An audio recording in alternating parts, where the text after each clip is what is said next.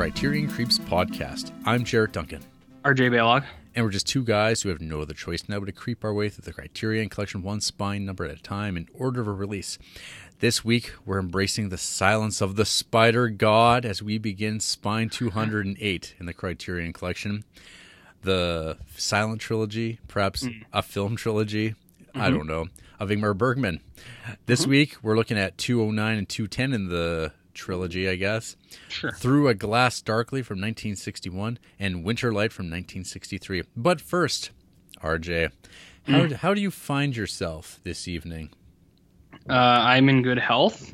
Excellent. I'm a little confused, but Are when you- is that ever not the case? well, are you in good spirits? Meh. I mean, depends on who's measuring them, I guess. What do you Um. I was just wondering. I mean, I was over at your home, things like, Mm. the, and uh, I did notice that there was a, a couple of flats of of beer um, that, Oh. that, that were undrank. I mean, and uh, this is like this was startling to me. Well, Jarrett, you only got there at like just at noon, so that was only when I had only got one of them down. You just saw the two that weren't drank. I see. yeah, I had some beer in the house, and I continue to have some beer in the house, and I'm gonna drink them. Just just so people are aware that this is not a this isn't a fiction.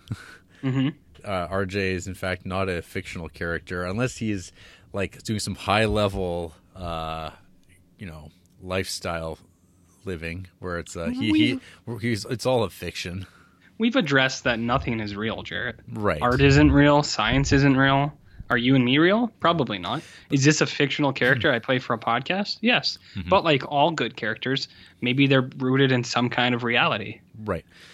So before I went on that little tangent, you were mentioning being Mm-hmm. unsettled. Well, I'm uh, I'm a little dis dis disquieted here because uh, there there are some things going on, and you know I'm just I'm a little shaky. Had some allergies this weekend. I went to the dentist. There's new and exciting surprises in our lives. What are we gonna do with all this excitement, Jer? Well, should we just get to that? that I- I guess. maybe solving one of these mysteries. I guess because it's uh it's really bothering Andrea. So uh All right. So, um, we, we've uh, this is a first for Mm-hmm. the podcast in our podcasting life, um, where someone uh, has sent us boxes from abroad. I mean, this like really does speak to our international success. well we're a global phenom, Jared. I don't know if you understand the international sensation that is the Criterion Creeps. Yes, we get multiple emails a week, sometimes from females. But this week we got real physical mail. That's right. Real mails, real mail Mm-hmm. Real boxes. Uh, so yeah, from friend of the show, Justin Mm-hmm. Peterson, who had threatened to send something or things to Mm-hmm. us some time ago, and perhaps we thought maybe he had like forgotten about this and it it had just been dropped and uh, it would come to nothing. But no, he came through, and uh, this this week uh, you received packages meant for you and I. Yeah, and uh, pretty um pretty substantial packages uh, at that. substantial packages. One of them is rather large and pretty heavy, and uh, it was a good thing I was home to receive said packages because that was after my dentist experience, and uh, I got these packages, and the the delivery man who is working for a carrier that I'm unfamiliar of, so I'm afraid that that guy's going to straw dogs me any day now. Right. Uh, it was he- called he, like he saw you lounging around in the backyard topless, and uh, he saw that as a future invitation. an an invitation. Well, he did comment on my coffee. Uh, he was like, Oh, well, "Mm, that's how your it coffee smells good." But it it actually it wasn't coffee. I uh, well, I did make Oh, no. coffee, but I also just put down some cinnamon uh, Eggo waffles. Um, because it's like I said, I just got home from the dentist. My mouth was all frozen up, and I was like, "But I gotta eat something." I was like, "I'll go for these Eggo waffles." So it smelled real cinnamony in there, and um, the man came into my house. uh, no, yeah. So this dude like delivered the packages, and he was working for this thing. It was called like Just One Touch or something. Was like Oh, what the carrier was. What? It was something like that. What What is the uh, what's the receipt here? Uh, it's probably upstairs. I'll find it. Okay. I I've never heard of said thing, and I was like, this is highly suspicious. No, Uh, and it's really unsettled Andrea too, no. because uh, she was afraid that um, we would be receiving some kind of body parts or something. So I made sure to lay down a sheet of plastic We underneath don't, we the don't boxes. know. We don't know that's not the case. We don't. Yeah. So I laid down some plastic, and uh, I've just been waiting. So she was. Uh, it was pretty tough to get her not to come and open up one of these boxes in the night because she was. She was pretty concerned. She thought we were we were going down for sure. So I don't know about you. Did you did you resist temptation and leave the I have. box Oh, untouched? it, it is. It is absolutely sealed. I have not opened it. Um, it's right beside me here, though. Uh, I guess you say that there's a number scheme. You've got It- one and two, and I've got three. JD. So maybe we'll go in order. And uh, to paraphrase Brad Pitt, uh, what's in the box? What's in the box? Well, this is a. This might Do, be do a. you know new- where? Do you know where Andrea is? Like, She's- you- oh, is she okay? She's got the cops Oh. on hold. Okay. Yeah, she does have. She's got nine one one on hold. They're like, "What's your emergency?" She's like, "I don't know yet, but I'm pretty confident that something is coming outside out of this thing." Uh, so I the the biggest heaviest one is number one, and I think this is not only did we break records with the global success that we had in our podcast. This might be the first ever unboxing of an presented in an audio like Well, I mean, format. th- we this could even wind up on YouTube. I mean, I don't know. Who knows? Are you recording me right now? Oh shit! Is my hair good? You look, That you look good, you look, you look beautiful. Nice. Okay, I got my pocket knife, and uh, I'm gonna well are you, because are this you thing, threatening me? well this thing's taped up pretty good. It's got a customs inspected tape all over it. So I think that they opened this thing up. They must have been pretty suspicious, right? yeah. Well, you don't know with those things coming out of South South Carolina. You well, I mean, it, it is a little suspicious. South Carolina to Creepsville, Canada. Like, you don't know. Okay, I gotta cut this thing All open. right. All right. Can, can- can we get a better angle here on this video? I mean, right now, I mean, you could be doing anything. I don't know if I want people to see my house. okay, wait, hold on. I uh, I can show you where the boxes are. Wait, can you see? Oh yeah, yeah. I, I saw Hey, a wait. little bit. Oh man. Hold on. Now I can see what I'm doing. Oh, oh, okay. All right, here we go. So there's a box. Okay, okay, Garrett. This is This is dangerous. This is getting dangerous now. Now. Okay. Oh God. We're opening the box. Okay. Andrea's got the police on standby. Oh, there's another box in here, Jared. So uh, we we've encountered a second box. Oh. Uh, are you getting this in there? Uh, not yet, not yet, not yet. So you can set the camera down, set set the your laptop down, and uh, you So can that pull. you can s- I, I see that it's uh, one thing, but there's many of them. There's many. Uh, so I think people have heard that on the show we've talked about our love of food before, specifically certain brands. Let me count these out first. Okay. Two, four, six, eight, sixteen. Sixteen. Is that this one layer, or is that like all the way to the bottom? Uh, let's have a peek here.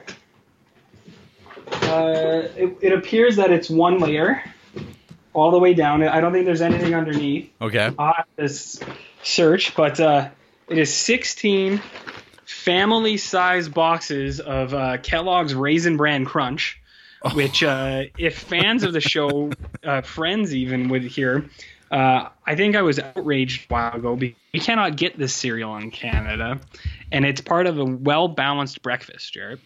And fittingly enough, I don't know if you can see this. Do you see the endorsement for this Raisin Bran Crunch, Jared? I, I can't quite. I see the family size. Okay, because it actually pairs up with one of our creeps. oh. This uh, Oh, I see. this- oh, I see it one of now. my oh yeah. creeps. Yeah. it's endorsed, so it is a, uh Spider-Man Far From Home variety of Kellogg's.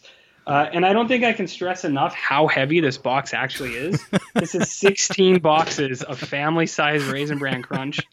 Uh, and you know, I mean, there, there, there could happier. there could be something too about like the the state of your uh, uh, bathroom life and the plunging situation, and perhaps he's sending a Mm-hmm. message about bran and the value of fiber in one's diet. Well, I mean, that's what I've been saying. That's what I've been saying for weeks. Is that, or for years, is that we can't acquire this cereal in in our home country. So maybe my brand intake is subpar. uh, this thing's pretty heavy. Should I pull it out just to make sure there's nothing underneath? Well, I'm, it's a cereal box, I guess. It's those are pretty tall. Because there's a box inside a box. That- I'm, I'm uh, yeah, I'm. I'm I'll pu- check at the break. I, I don't Yeah. think there's anything. Okay, in it. okay, sounds good. Should I open second box? Yes. I, I do want to state too that uh, I'm pretty excited about this. Uh, I don't think people understand what kind of cereal I, I put down. Like you know how sometimes people have fruit bowls that they just like store fruit in. Like those huge, huge bowls you'll put in like a bunch of bananas and like a whole pack of apples. Yeah. Okay. That's what I eat cereal out of. I I see. Okay. You see what I mean? Yeah. Okay, I'm opening this next box, Jared. Okay. This one's way smaller. My cat's in here too. She's Oh, yeah. a little bit uh, suspicious. But all these noises, the sound of cardboard being torn up. Oh my god. It's the oh there's so much fluid coming out of this thing, Garrett. oh, have you ever seen uh what was that movie with all the sperm? The Incubus? yeah, I know all Oh. about it. oh my god, the sperm. An incredible amount. Okay, wait, here's uh, an envelope for with a it appears to be a gift receipt. That's pretty thoughtful. Okay. And then oh, Jarrett. Look at this. Is that is that like a stocking sack? Uh, it, it it looks like it. Oh, look, a gift for you. Wow. How nice. What a thoughtful, what a thoughtful gift. Yeah, it looks like. Oh, okay, I see. It, it's even it's personalized with a message, Jared. Oh shit. It says, "Hi, RJ. After hearing that you use fashion earbuds for the show, uh, I must. Oh, I think some of it's cut off here. Oh no. Uh oh, it's a little cut off, Jared. Uh oh. Oh, okay. That you use old fashioned earbuds for the show. I must say that I, I simply cannot support this, and I strongly encourage you upgrade to this comfy set of over the ear Oh. Bluetooth headphones that I highly recommend. Wow. Well, that's pretty neat. Okay, I'm. This thing's got a lot of ties in it. This little packet. This, this, little this little ribbon. this little ribbon. I think I, I don't know. This could have been packaged by Amazon, perhaps. Okay, there we go. Oh, here's a what was it, some tissue paper. Mhm. It is uh, foldable Bluetooth headphones, and their brand is Mpow. As I crinkle paper in the uh, the right mic. into, into our ears. So, noise cancellation, hi-fi audio, hands-free calling, battery display, range 33 feet, talk time 15 to 20 hours, music playtime 15 to 20 hours, charge time 4 hours, charging voltage 5 volt 1 amp, battery capacity 3.7 volts, Jared. Wow. Well, these are very kind and considerate gifts, and I would like to express nothing but my actual sincere gratitude to uh, friend of the show Justin Peterson. Uh, I'm I'm happy there's both of these because I can say that the headphones will last a long time, but this cereal will likely be gone within I don't know a couple hours. Yeah, you're just gonna start munching down here live on the air. Just rip right into this bad boy. So uh, well, it's good that someone's got like your your physical well being and the the well being of your ability to hear covered. well, I mean, the podcast, as you've said many times, is has never been a professional podcast due to my uh, my performance. But I also say I don't think professional and free podcast work in the same sentence. So, So, are, are you going to open that bad boy? I am going to do it right now. Oh, he's using a. Is that what? What are you using? Oh, a pair of unfolded scissors. Yeah. Is his uh his My brand of my, choice my preferred method. preferred method? Interesting. Yeah. All right. Um, got here a cardboard box. It's very flappy. Uh. Oh, okay. This is a flat box, A flat boy. flat boy, with uh, Hmm. with more uh, sealant. Is there any fluids coming out of that? Uh, no solids. Solids, Solids. are coming out. Oh, okay. Oh, what is You this? you always want solids. What are you? His, his face has gone pale. pale. What do you got over there, big Oh, dog? this is uh pretty sweet actually. Is it also cereal? Oh, RJ. Oh, Is it also cereal? I don't know if you can uh, see this.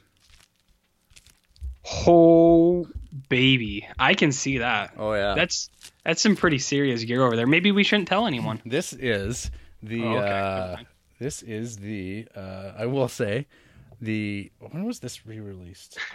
So this is the Surf Nazis Must Die on LP vinyl record, which is the uh, Baby. much celebrated, much uh, highlight of the entire film. Well, yeah, I mean that's the that's the music that put me into a uh, tranquil, hypnotic kind of lull, Jarrett. And I believe you and me both had just nothing but relaxation stream over us. Oh yeah, look, look at that. This looks like a high quality product. It does, and look, it's our uh, protagonist on the back. Fuck, she's she's a she's a hip hip lady. Uh, this is uh, uh, very exciting, actually. Pretty awesome. Very exciting. very exciting. So yeah, uh, I, don't, I don't see a note. Maybe I've missed it, but uh, this is pretty awesome. Pretty awesome. It uh, it's very it's very awesome. I think uh, my excitement was maybe uh, withheld when I was opening it because of out of sheer terror. But uh, I think I think the uh, 16 boxes of Raisin Bran Crunch is a pretty high level gift and joke. Uh, I would always joke with my friends. They'd be like, "What do you want from the store?" I'd be like, "I don't know, like 18 cheeseburgers." Uh, and one day they actually did it, and it was hilarious. And I find like this is very much in the same vein, in the same heart. 16 boxes of Raisin Bran Crunch. Wow. So you got you got some surf Nazis must die, huh? I yeah. I mean, I, I love those guys. Which ones? The surf Nazis. even Oh. even though they must die. I mean, Yeah. yeah, they got such sweet beats. Were you gonna rip into that bad boy later tonight? Oh yeah. While you're editing, maybe? uh, probably af- right after that. Perhaps. And then probably by the time that uh, Justin is listening to this episode, where we thank him Mm-hmm. greatly and deeply from our hearts uh, for these great gifts, these very Mm-hmm. thought thoughtful gifts. Um, yeah, he'll be listening. I'll be listening to that, and he'll be listening, just listening to the podcast. It's it's an alignment of global success, both on his end and on ours, if you understand what I mean. Absolutely. But yeah, like I said earlier, actual sincere uh, gratitude. Thank Not- you, thank none, you very none much. of that. None of that fake shit. Uh, I'm usually well. It's like I said, nothing is real, so I, Yeah. I'm usually not real. But uh, no, this is uh, this is pretty terrific. So thank you very much, uh, Justin Peterson, Absolutely. friend of the show, Friend of the show. friend of the show. You want to read those emails now? I mean, I guess is there any follow ups or anything like that interesting that we should hear about? Well, uh, there is. Do you want to? I'll, you know what? I'll read. Uh, I'll read Justin's. First. Well, there you go. I think that's fitting. where he writes because he wanted us, I guess, to open first and then read. Okay. Okay, so Justin Peterson writes, "Unboxing spectacular." hey guys, what's happening? If you do not, uh, if you have not done so already, please unbox your three special delivery packages. Dramatic pause. I hope you all like your late Christmas gifts that I sent all the way up to Creepsville. It took a lot. Uh, it took a lot of close listening to the show over the past few years to finally hear you both ask for something, and hopefully JD did not already splurge and get that kick-ass looking gift, and I had not. Um, but yeah, so Convenient. very good. I, I am I am a notoriously difficult person to shop for. So yeah, that Very is true. one of those things that I guess that, that's what I'll do. I'll just start like mentioning things on the podcast, just not let let you all figure it out for me. Mhm. That's that's all I want. and now RJ should have the perfect breakfast for the next few months. Now see months, RJ, months. It's I, I'm sorry to inform you, as as kind and considerate as the gift is, it might not last that long. But I will enjoy every spoon. Is the point? Does, will you share? gonna tear Will you you be sharing with Andrea? I usually don't. You could bust That's a, you could bo- bo- uh, bust open a box right now and just have a big a he- big handful and chew it live on Big the air. handful? Yeah. Do you do you want me to? yeah why, why I mean, not? it's pretty crunchy. May- it's pretty crunchy. perhaps- maybe not. RJ Okay. should have a gift note in the small box explaining why he picked that gift. And if he doesn't want to Mm-hmm. switch to Bluetooth, there is a cord attachment in the box. Ooh, even better, both options. Your show has become one of the highlights of my week, and I just wanted to say thanks. Goat movie question of the week. What is the greatest movie year from your birth year? For me in 1985, there are some great ones like Back to the Future, The Goonies, and Rocky 4. Thanks, guys, and have a great show. Well, again, thank you, Justin.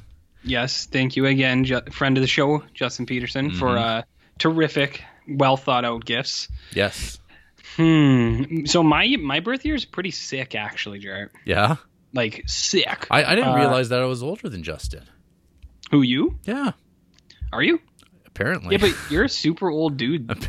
I, I don't know. I thought maybe we were both super old dudes, but uh, I guess I'm slightly older. No, no, dude. Just y- you are a, a super old dude. Oh, Um, I actually made a list of uh, top ten from my birth year. Uh, it was published five years ago. Um, do you want to hear some of these movies on my list, Jared? Uh, go for it. Kindergarten Cop. Total Recall. Oh my God, little ba- little baby RJ. Back to the Future Part Three. Okay, here's some real ones, Jared. What uh, Home Alone came out in 1990. Edward Scissorhands, Tremors. That's right, Tremors. Teenage Mutant Ninja Turtles, a fan favorite globally. But here's some good movies for you, Jarrett. Uh, Awakenings. I've always I've talked about a lot, and uh, maybe you might even say Goodfellas is a good movie. That came out the year I was born. So Some some might say that. some might say. I think my op- other options were probably better. Let's say Tremors. Okay. Yeah, yeah. What about you? So you were born in what 1952? Yeah. So Okay. what do we got here? Eighty three. We got Videodrome. Re- Okay. Return of the Jedi. Okay. Uh, Sleepaway Camp. Nice. Yeah, nice. Uh, Superman three. Ooh. Psycho two. Uh, let's see here. Uh, what do I? The uh, Michael Mann's The Keep. Ooh. Speaking of Nazis, I mean, Mm-hmm. there you go. Um, I've always thought like, well, Ten to Midnight, one of the finer uh, pieces of Charles Bronson cinema there is. Is that a sex thing? 10 to midnight? Like the, the title, Yeah. uh, I don't know. I sometimes tell people I go from 12 to midnight and they don't really understand. Ten to Midnight definitely has one of the greatest like laugh out loud moments in Bronson cinema. Hmm. Involving Interesting. A, involving a sex toy. Uh, Ugh. pr- oh no, it's all worth it, my friend. Mm. All worth it. Um, the uh, the lift uh, Ooh. from uh, Dick Moss, Mm-hmm. the uh, yet to be released on Blu-ray, Eyes of Fire. But I could go on. But yeah, I think a uh, Videodrome. I think is uh, probably my uh, my fave, my my goat. Hey, you know what else came out my birth year? The Suckling. Oh, Do you remember that movie? how could I forget? It's a pretty good show, no? It's an excellent show. Excellent. Nice. Well, there you go. Tremors and uh, The Suckling for both of us. There you go. Just flat out, right? Flat out. Oh, Exorcist 3 came out the year I was born. Man, look at you. Exorcist 3, Crybaby, Rocky 5, Arachnophobia. Oh my I, I, gosh. I think I've always thought that uh, my birth year was a very weak year for movies on the whole, especially when you Mm. compare to like 82, even 84. You're just like, oh. You know, because 82, you Mm. got Blade Runner and Thing and E.T. and Poltergeist, uh, Fanny and Alexander, Halloween 3. Hmm, It's almost as if the year you were born, something horrible happened worldwide. It's like, uh, yeah, it's like the year of duds. Yeah, it's possible. Well, like in 84, Ghostbusters, Terminator, uh, Temple of Doom, Nightmare on Elm Street, Amadeus, Gremlins, Paris, Hmm. Texas, Once Upon a Time in America, Nausicaa, This is Spinal Tap, Blood Simple, Dune. Dune. What about Dune? Dune came out. Toxic Avenger. See, 83. Yeah, good, good thing. Goodness Is Dune a video good show? I like that Dune. Okay. Okay. Okay. I'll bring that up again in uh, news. All right so there, then. Well, Cool. what do you think? Uh, wait, did he say what his favorite film from his birth year was? Yeah, uh, Back to the Future, The Goonies, Rocky Four Mm, were right. special for eighty five. Nice. So, Mhm. thank you, Justin. Yes, One thanks, more, Justin. one more time. Uh, And our only other email this week, Frank Solano. well, good thing we got real mail this week. Yeah, good thing. You know. So uh, here's the big ride boy himself, Frank Santoro. I wonder what he's doing this week. Well, he has an email entitled "The Criterion Crepes." Oof. Hey there, creeps. Hope you dudes are having a marvelous week. I'm glad I've managed to pull it off once again. Making you guys laugh is beneficial, I believe, to keeping the show running. As I've mentioned to our beloved host before, I tend to go through a writing process on my emails. I'm a bit of a perfectionist, and I like to project how the email will be read. Sometimes something that I'm hoping will get a laugh gets passed over. Sometimes something unrelated might make the creeps crack up. Luckily, I hit the mark with Big Ride Boys, which I remember writing into the first draft. Luckily, I kept it in because the fellas enjoyed it. It started off as a placeholder for hmm. a better non film related question, but I couldn't think of anything. Plus, I just couldn't miss the opportunity to have Jarrett read that out loud.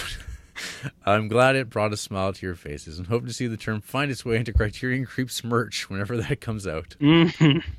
At Jarrett's. Re- Uh, oh, what? yeah. Yeah. yeah, what? No, I was gonna say I I'd love to have a merch. Maybe someone can do a mock up of uh the Criterion Creeps, the big ride boy of podcasts or something like that. You know, Hashtag Big Ride Boys. big ride boy. Send it over to Criterion, see if they're into it. Yeah. You know, yeah. At Jared's request, I shall now ask a food related question. Hell yeah. Okay. An mm-hmm. easy question, and today the topic is dessert. Okay. What's you guys' favorite dessert depending on the season? Seasonal, hey? Do you want to do like all four seasons, Jared, or Well, do you? He does continue a bit. Because the Latino community in Athens is largely populated by Mexicans, I'm a huge fan of the Mexican variations of the Latino desserts, desserts such as flan.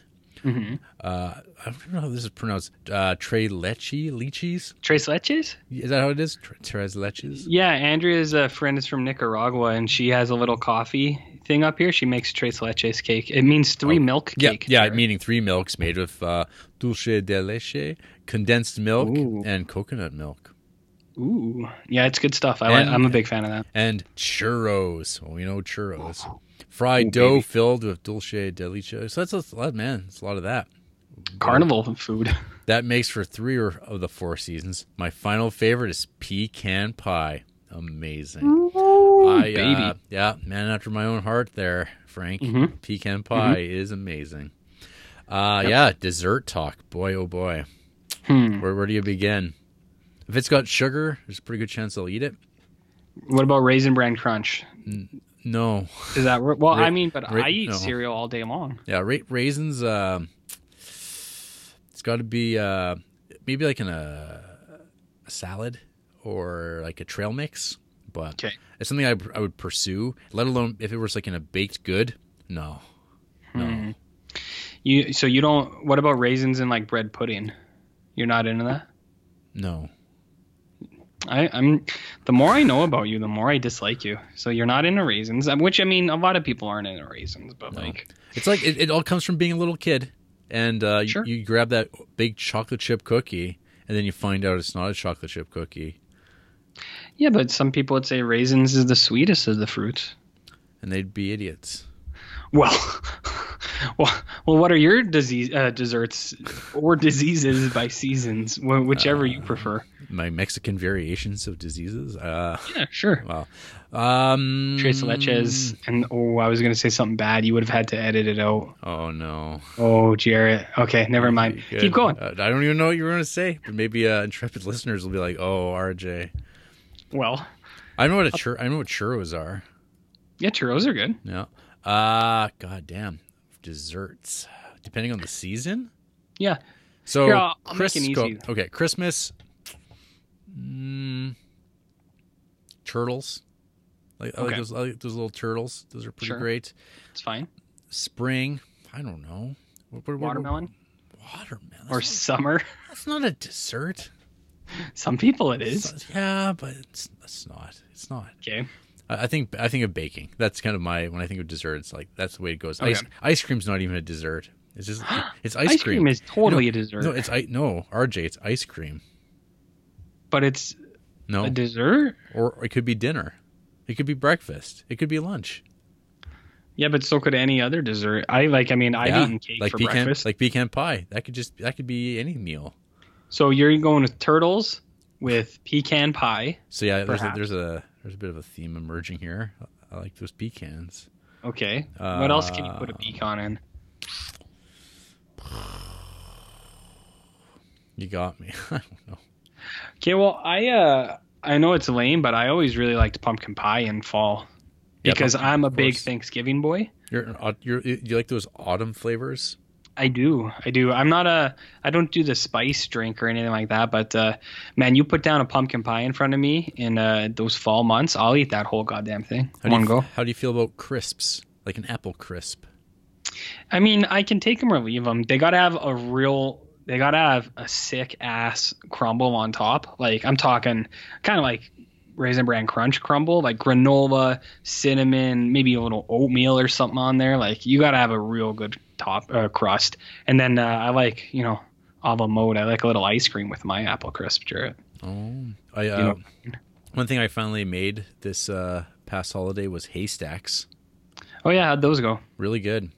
Yeah. I'd make some compromises, making them for people with some allergies, but uh, the the when there's like straight up pure haystack, you know, using butter and like real uh, real oats, Mm. they're spectacular. My sister also made some, and she got to make them just regular, and oh, I could just like crack. I uh, I always really liked birthday cake. Just just birthday cake. Like, is it because you're eating it on a Confetti cake. Confetti cake. Okay. Like so, but it's it's got to be particular. Like I don't really like the Safeway confetti cakes because they put a little Yeah. too much icing on it's, it. it's not right. I like the birthday cake my mom would make, and then like the icing would get hard, and then it like because I like the hard icing. Do you know what I mean? Oh yeah, it's The good stuff. Hard icing. Yeah, because it would like sit out on the counter for a little bit, so the It's a bit icing of a would shell. kind of like yeah, yeah, yeah. Oh. yeah. Uh, I'm I'm big. I know you're. that, I know. but- Yeah, I know what you're talking about. I usually prefer that on a cookie. Hard icing. No. Oh, uh, here's my Christmas one: uh, sugar cookies with No. that hard icing. Because Andrew's grandma makes those. Ooh, fuck, it's good stuff. So pumpkin pie, sugar cookies. Yep. Uh, I'll say birthday cake for um. Yep. The other one, and then uh, ooh, summer. Summer's kind of tough, Jer. I know you're a brownies man. I, I do like brownies. You know what I actually get a lot of um a lot of praise for is uh my plain Jane chocolate chip cookies. People seem really into them. I think they're fine, but uh, everyone else is uh unless it's just false false praise, It which I'm be. used to. Yeah. Yeah, so uh maybe I'll go with uh, maybe some cookies in the summer. Keep it light. Right. Right. Right. My cat's getting into the cereal. Oh yeah. This- Look at her. She's a bad girl. She's a bad cat. Look at her. You see, you see what's going on? No, you can't see. No. Okay, well, did you name four? Uh, I need like three and a f- four and a half. I don't know. Dessert's wonderful. Yeah, I- all, all desserts are pretty good. All desserts are pretty good. Finally, a movie question. Oh, we don't talk about movies on this podcast. If you had to choose between making the worst film ever known to man or watching only your least favorite film for the rest of your life, which would you choose? The worst, Yeah, for sure. yeah, hundred percent. Like, Because I've seen really bad movies, but like I had no strong opinion of them. It's like whatever, I don't give a shit. but but uh, if- there's yeah, hundred percent. Yeah, movies I yeah, hate. you- it's like it'll take you less time to make something really, really horrible. mhm. and then uh, you can move on. I guess like if it's the worst thing ever known, I mean, there's a chance that no one will ever see it, or they do see it, and then you be, become known as the person who's made the worst film ever known. And Look that's and, well and, that, that- and that'll haunt you forever. But you could always like wind up on the convention circuit. Someone will like you'll get a fan, you'll get fans no matter what, Mhm. and they'll be rating your movie five stars on Letterboxd, writing like dissertations on like uh, its actual merits. Even though you're like, no, this this guy asked me on like uh, my podcast if I wanted to make the worst film ever known or watch my least favorite movie for the rest of my life, and it's pretty easy. Yeah, yeah, I agree. I agree. What would your bad movie be about? This this Bo- thing that you and me have? Yeah, I think so. Yeah, Yeah. yeah, I agree. Have a good one, creeps. P.S. Sorry the title is misleading, and there's no talk of crepes. Maybe next time. Well, one of Andrea's favorite desserts. Uh, it's not like a crepe, but it's um, it's like a crepe filled with like a like a cream cheese kind of deal, or not even cream cheese. It's like sour cream. What are they called? Do you want me to go ask her? No. Okay. There was this Hungarian uh, thing my grandma used to make. I think it was called tudush kalash or something. It's like a bun, and it had cottage cheese and raisins in it. That was pretty good. Oh, you know what's a really good dessert, Jarrett? You ever heard of Raytesh? No. It's kind of like it's this Hungarian thing. You you, you might not know about it. Mhm. It's a it's kind of like an apple turnover, but it's like real thin. You put it on a baking sheet. Ooh shit. Yeah. You started Yeah. talking sexy there for a moment, talking about your food. Well, that's Raytesh, man. It's kind of hard not to. Wow. You know what I mean? well, it's nice to hear from Frank Santoro once again. I'm I'm gonna go with it. I think it's Yeah. funny. Yeah. so it's nice to hear from uh, our two Oh. dedicated friends of the show. Oh, show. look, Sam Sanchez under the radar. Oh, Oh, we, we were we were about to wrap it up for good. Oh, Not just man. the emails, the whole show. the whole show is done. Well, Mhm. that'll keep us going. Hey guys, Hi. Sanchez, big movie boy here. nice. Yeah. Nice. Uh, nice. Just running in to ask how excited Jared is for the Royal Rumble this week and what his predictions are. Ooh. Who you got, Jarrett? Brock Lesnar, Randy Orton, Chad Hmm. Shorty Gable, Shorty G himself. Should be a good weekend. You should definitely join RJ in the festivities. What? oh, So, oh, so RJ, are you watching the Royal Rumble? I don't know. I think last year I said I was done with it, right? I, think did get invited. because I do believe when you was it because you watched that and you were like it was like the same guys these chuds wrestling one another. I believe it was like was it like Cesaro and like somebody else? Well, I don't know. I think uh, I think what it was was I saw through the pageantry and I was like, wait a minute, I've seen this dance before. Every time I've watched one of these shows, so it, uh, I was kind of like, I don't know, I was just kind of bummed out by the whole thing, and I was like, uh, I was listening. Mm. I was listening to a podcast, uh, and they were talking about like Drew McIntyre and Randy Orton wrestling. and I was Mm-hmm. just like, God damn, I hate, I hate it so much. So yeah, that's my pick, Drew McIntyre. He's, he's it's going to be his year because who cares? But the question is, who eliminates Brock Lesnar? Will it be Ricochet? hmm, who? Ricochet. But I like saying Ricochet. Who's Ricochet? Ricochet. Uh, he's a he's a high flyer. He's a very good wrestler, but they've done not much with him because they always tell you how he's a superhero. He's like he's a superhero. He's a superhero. And it's like, oh no, he's just a he's a man. He's a very athletic man. See, you sound excited about it. Maybe you should go to this party I was invited to instead of me. Mm, uh, you know, No, no, I don't know. I don't know. Now- I feel like Sam's pressuring me. I, I feel like I'm you are being pressured. Yeah. Well, well, I don't know. It's doubtful, but we'll see. Of hmm. lesser importance, also mm-hmm. wanted to ask a question that came to mind when trying to compile a top first time watches list from last year, which I never actually finished, which was to ask you fellas how often on first viewing do you guys issue a five star, or at least now that you don't actually give star ratings, how often do you get that gut feeling that this is now a blow your dick off, that's a quote unquote type movie on first viewing, or does it typically require more than one for you guys? Uh no, I've I've I've had some like I, I- I feel like it's been a few years, Mhm. but yeah, I mean, like if I see like a five star thing, I'm like, yeah, you just know, you just know. And sometimes it's the experience too of Mhm. seeing it in a theater and being like, yeah, that that hits all those right boxes. Right. Um, there are sometimes though movies where I'll watch them the first time and go, that was really good, four stars, and then by chance I watch them years later and go, holy shit, this movie's even better than I thought. Yeah. But often I'd say that you do know right away, but sometimes it does take the second viewing. So it's uh neither neither one. That's a that's a good way not to answer the question. Thank you. Yeah, I uh, I think I mostly agree with you. There's times that uh I don't know if I have too many five stars that I gave like since I've been using Letterboxd. Most of my five stars are just things that happened before. Well, I think um remember uh when we saw Suspiria? Remember when we saw that in theater in Calgary together? Oh, that incredible thing that could have bonded us forever. But uh, I, I, I, we were even in the same city on the same day, uh, like away from here. And then I, I just get home, I walk in the door, and then it, it gets posted to our shared Mm-hmm. Instagram account that you're uh, having this wonderful experience without me. Right. So yeah, I, I know that one. Yeah, I remember that. So that was Yep. one of those experiences where I've seen the movie on like DVD a bunch and was always kind of like, it's fine. I don't know what people are so crazy about. But then you see it in theater and it's like, wow, holy shit, this movie is like made to be watched in theater. I Mm-hmm. can't believe someone would pass up this opportunity. Um, So something like that.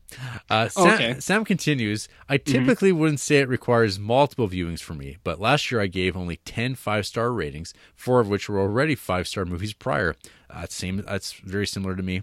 Tokyo. Mm-hmm. Story. I watched a bunch. I already watched a whole bunch of five star movies, and they all still held up. Tokyo Story was the only first time view five star I gave five movies. Grew. I gave.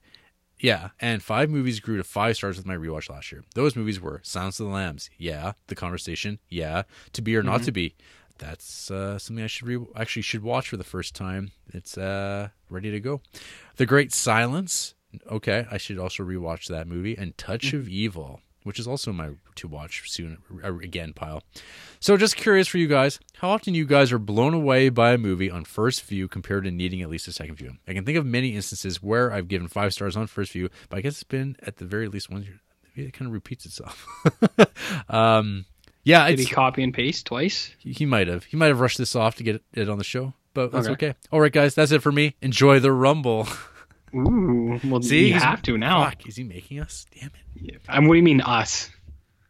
Well, you got to go. No, I don't have to go. I, I I don't know if it's going to happen, but uh, yeah, I mean, uh, you've probably rewatched like when you rewatch like a five star movie or something that's like really really good, and you go, yeah, this movie's awesome. Mhm. I- but but I do find that as time goes on, once you've watched all the best movies, all the classics, the Yeah. those the the five star experiences get harder and harder to find out. And I also find that the movies that you kind of either you don't want to watch because you don't want to be disappointed. And that's like a thing with like kind of these big, say, Criterion movies or these other like larger than life movies that have been uh, talked about for decades, and you're just like, ah, I'm not ready. I don't feel like I'm in the mood to watch it. You put those ones off because you want to like savor them and let them come upon you. That that's that's the thing for me. And then sometimes you watch and go, uh, yeah, this is okay. but isn't it better to not know sometimes? Sure, sure. Were, were you? Uh, was your surprise opening that real mail today better not knowing? The, though the, the the the parcel? Yeah, to equate situations. No. I I, well, I had no idea what. Uh, what I'm saying, isn't it better me. not to know? If I, I just ha- I just have a cardboard box. Yeah. Well, this uh, it's slightly different because there are like literally thousands of movies I've never seen, Mm, How many of them are good though? and I don't know. This was one thing a foot away, oh, true. Uh, I think I mostly agree with you guys. and the time Uh, and the time effort to uh, open a package is about thirty seconds as opposed to uh, two hours. Sometimes six hours, depending on what uh, what your TV shows are like that too. There's so many TV shows. They could be my next favorite TV show of all time. I could. It's just around the corner, but but do, more often than Watchmen? not. Nope, nope. It won't be Watchmen. That's for sure. But Okay, maybe it's the leftovers. Maybe that's like maybe it's waiting for me. that might be the one to get you, man. Andrew was a big fan. Yeah, Yeah, might be the one. Yeah, I think I mostly agree with you. I think I don't know. mostly. I don't know. I don't know how to rate stuff. I've I've never pretended like I do. I think if you go back, Sam, you you'll notice that I do eventually rate things. I usually do wait though. I give it a little bit of time to stew, unless it's just like really easy, and I can go like, yeah. Compared to something else of the equivalent type of movie, I can kind of base those star ratings on those things. But Mhm. I don't know. I mean, four Well- four stars is really good. Like that, like that to Yeah. me is like a very like for me it's really, a really good experience. Um, in some Mhm. way, I think it's representative of that that that type of movie. And then four and a half, five stars, they should be rare. Yeah, they are. I think uh, I give out less four and a half stars than anything else. I, I absolutely think so too. Because when I look at my stats, uh, usually it does split that way. I think it's easier to go four or five, and four and a half are Mhm. kind of a splitting hairs. I think I've gone back and actually corrected for that because it bothered me. Hmm. I'm not gonna do that, but, No, uh, I but, uh, definitely so have this- lots. The, the difference is like uh, right now I can actually tell you I have 670 four star ratings. I have Okay. 160 four and a half, and I have 154 five stars. Hmm, that seems suspicious. I have 153 five. I have 105 four and a half, and I have 400 four star films. And I have 1,214 three star films. What about half star films though? 10. I have 38, Uh, but I hate movies, so yeah, I have 81 one stars. Hmm. And, and I'd probably even have to go back and uh, reconsider some of that, but I'm sure. not too bad. Not too bad. I try to keep it uh, legit. My I try to keep that median. Most things are going to lean toward should be three stars. hmm Why not? Why not? Why not? Well, that's nice to hear from Sam Sanchez. I have lots of three and a half though. Why? 754. Why? Because they're right in between. They're just not. They're very good, but they're just not quite. uh Really, really good. That's what some people say about this podcast. Most of our episodes probably are right in the middle. Most of them. But you got a Most of them. got a great on that uh, curve. Yeah, it happens. I think that's it though for emails. No, much coming discussion. in late. Oh, I, I found a bonus question well, where? uh, sent to us via one of our social media platforms. Uh oh. From it says bonus questions, if not too late, from Oh. friend of the show Justin Peterson. Okay. Do you want me to read this one, Jer? Uh, yeah, a, a rare uh, RJ. A rare treat? R- RJ can read. Well, I wouldn't say that. Andrew is telling me what to say, uh, in an uh, undisclosed location. What are your favorite road trip movies? Trains, planes, automobiles is the best, but Tommy Boy is not too shabby either. Did you guys see that awesome song Adam Sandler performed in honor of Chris Farley at the end of his Netflix special? Also, do you guys have a favorite Saturday Night Live inspired movie? Oh, Night at the Roxbury is a good one that I need to revisit to see if it still holds up at all. okay. And that is our bonus question. So first up, Jared, what about road trip movies? road trip fave? movies.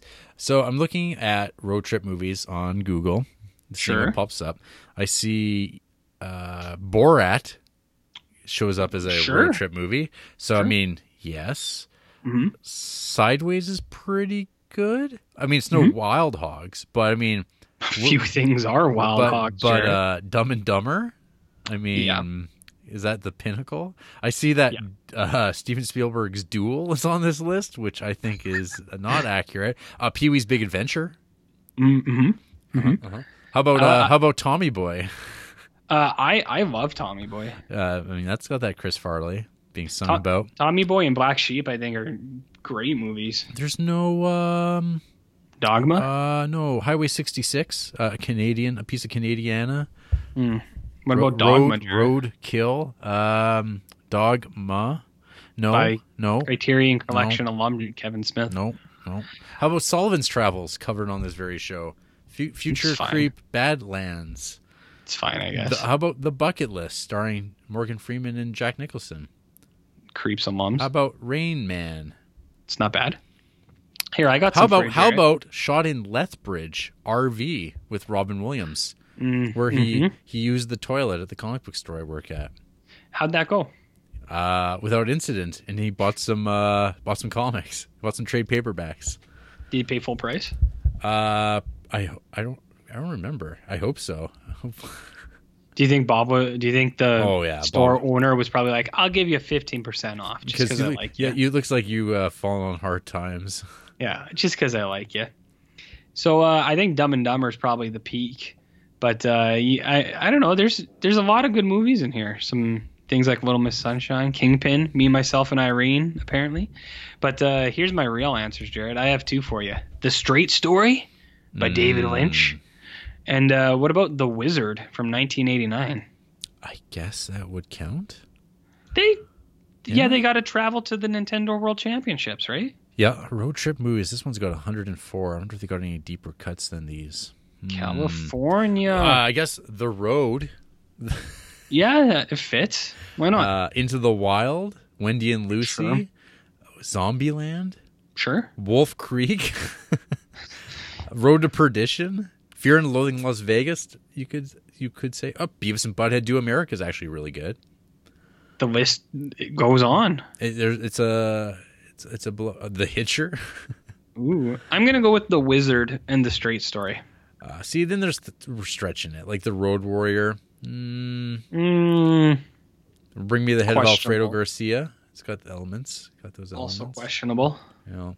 Hey, what's your favorite Saturday Night Live movie? Coneheads. Uh, It's Pat. Uh, what are I don't even know if I could answer this. The Blues Brothers. No. Wayne's World. Coneheads. Wayne's World. Wayne's World Two. Wayne's World must be like it's got to be the best of the movies, right? I think so. Well, because like I- well, well, actually, MacGruber. Mm, you're a MacGruberman, hey? I uh, that MacGruber movie, uh, I did laugh. It's really dumb, but how about, about, the Ladies Man? how about Stuart saves his family? Don't even know what that is. Exactly. Come on, it's- never- it stars Al Franken. Looks like it was directed by Harold Ramis, of all Uh, people. yeah.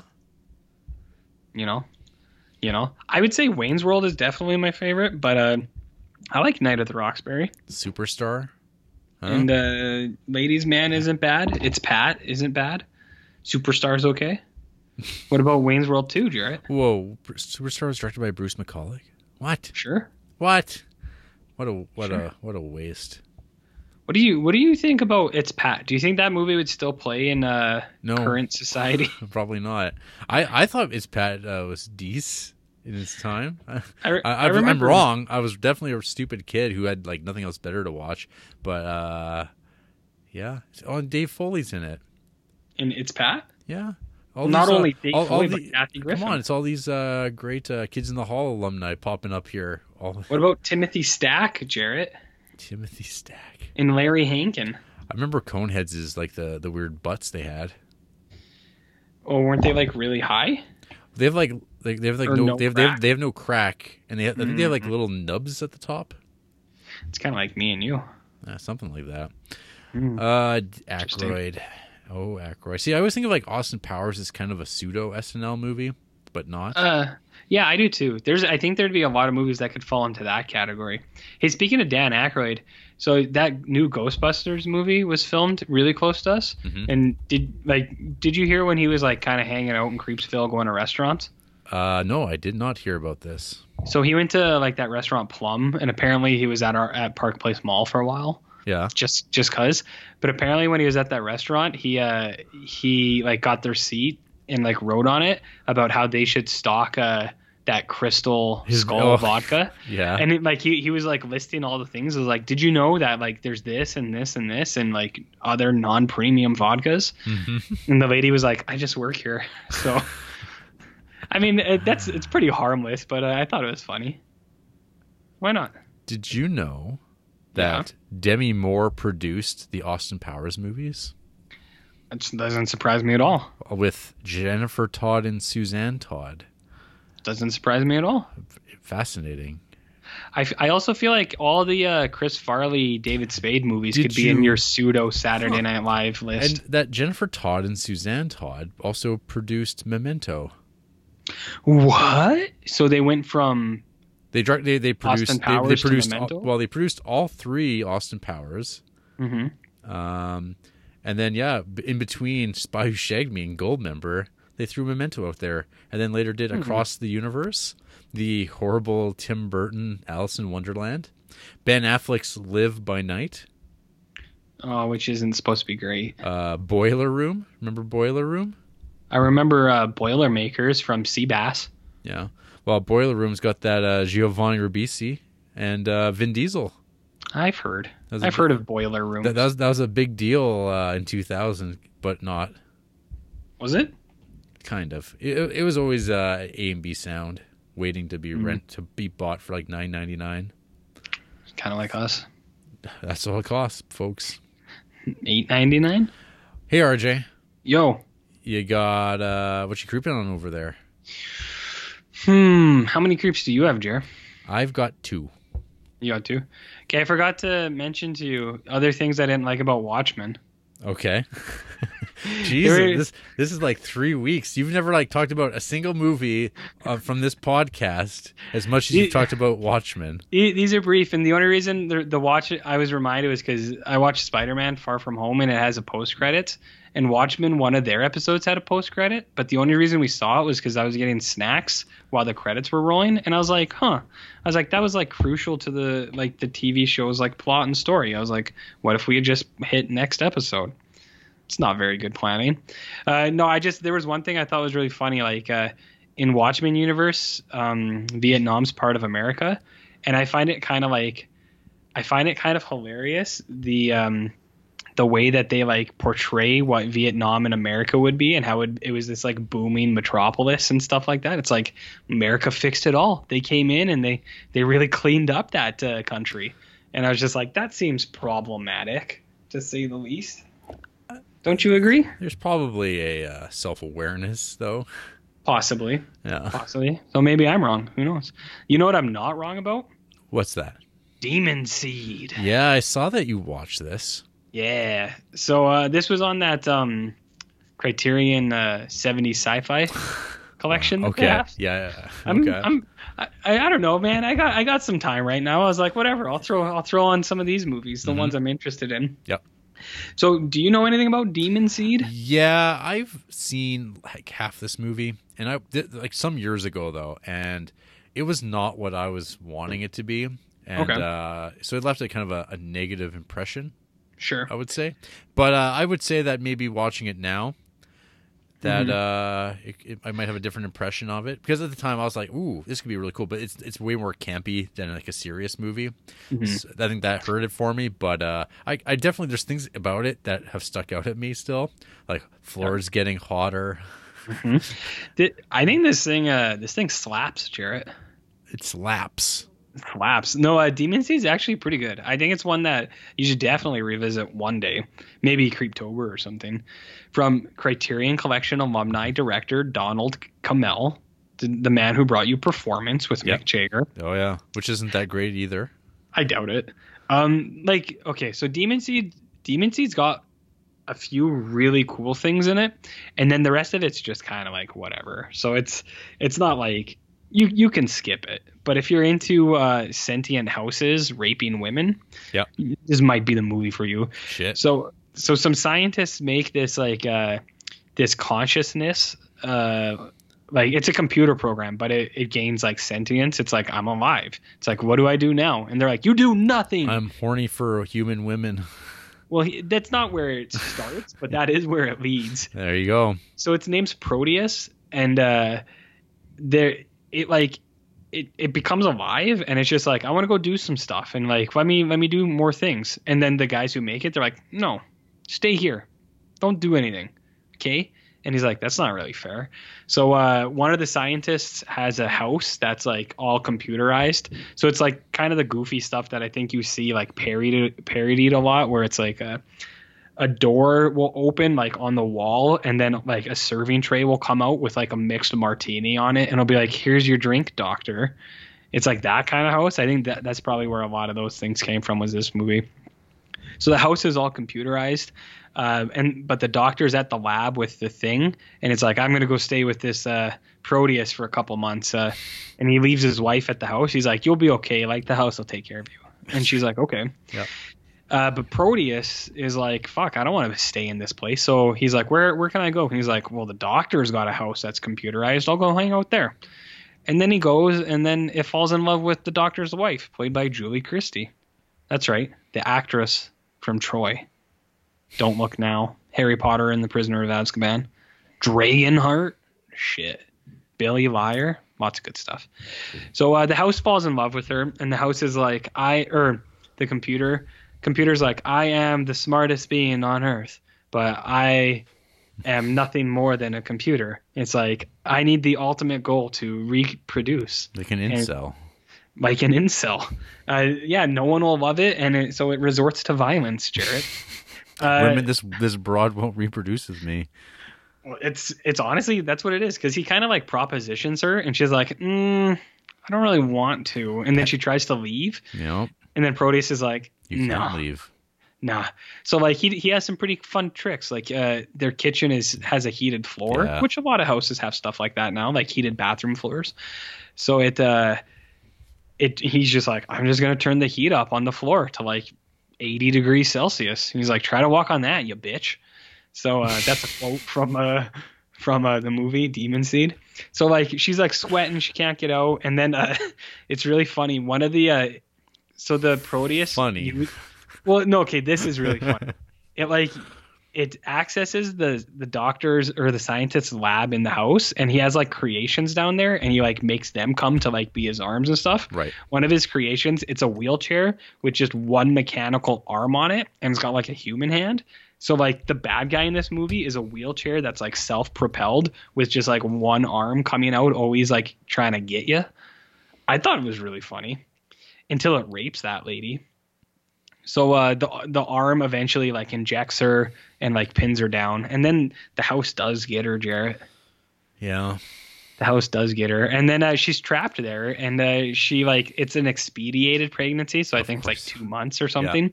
But then the doctor comes home, and his wife is like all delusional. She's like, "The house has chosen me," and the doctor's like, "Holy shit!"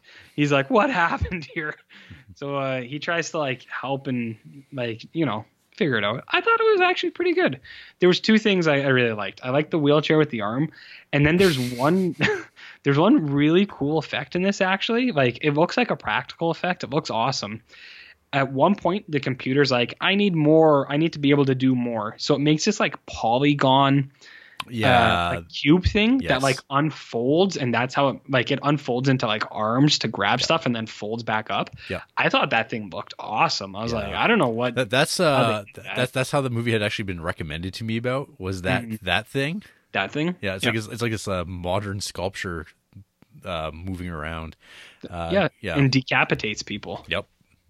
It's a it's really cool. Like it's a really good effect. Like I'm pretty it looks practical. I I didn't look into it. I'm just going to have my own ignorance and be happy with thinking it's a practical thing, but uh the way it moves around and stuff, I was like that's neat. I like that.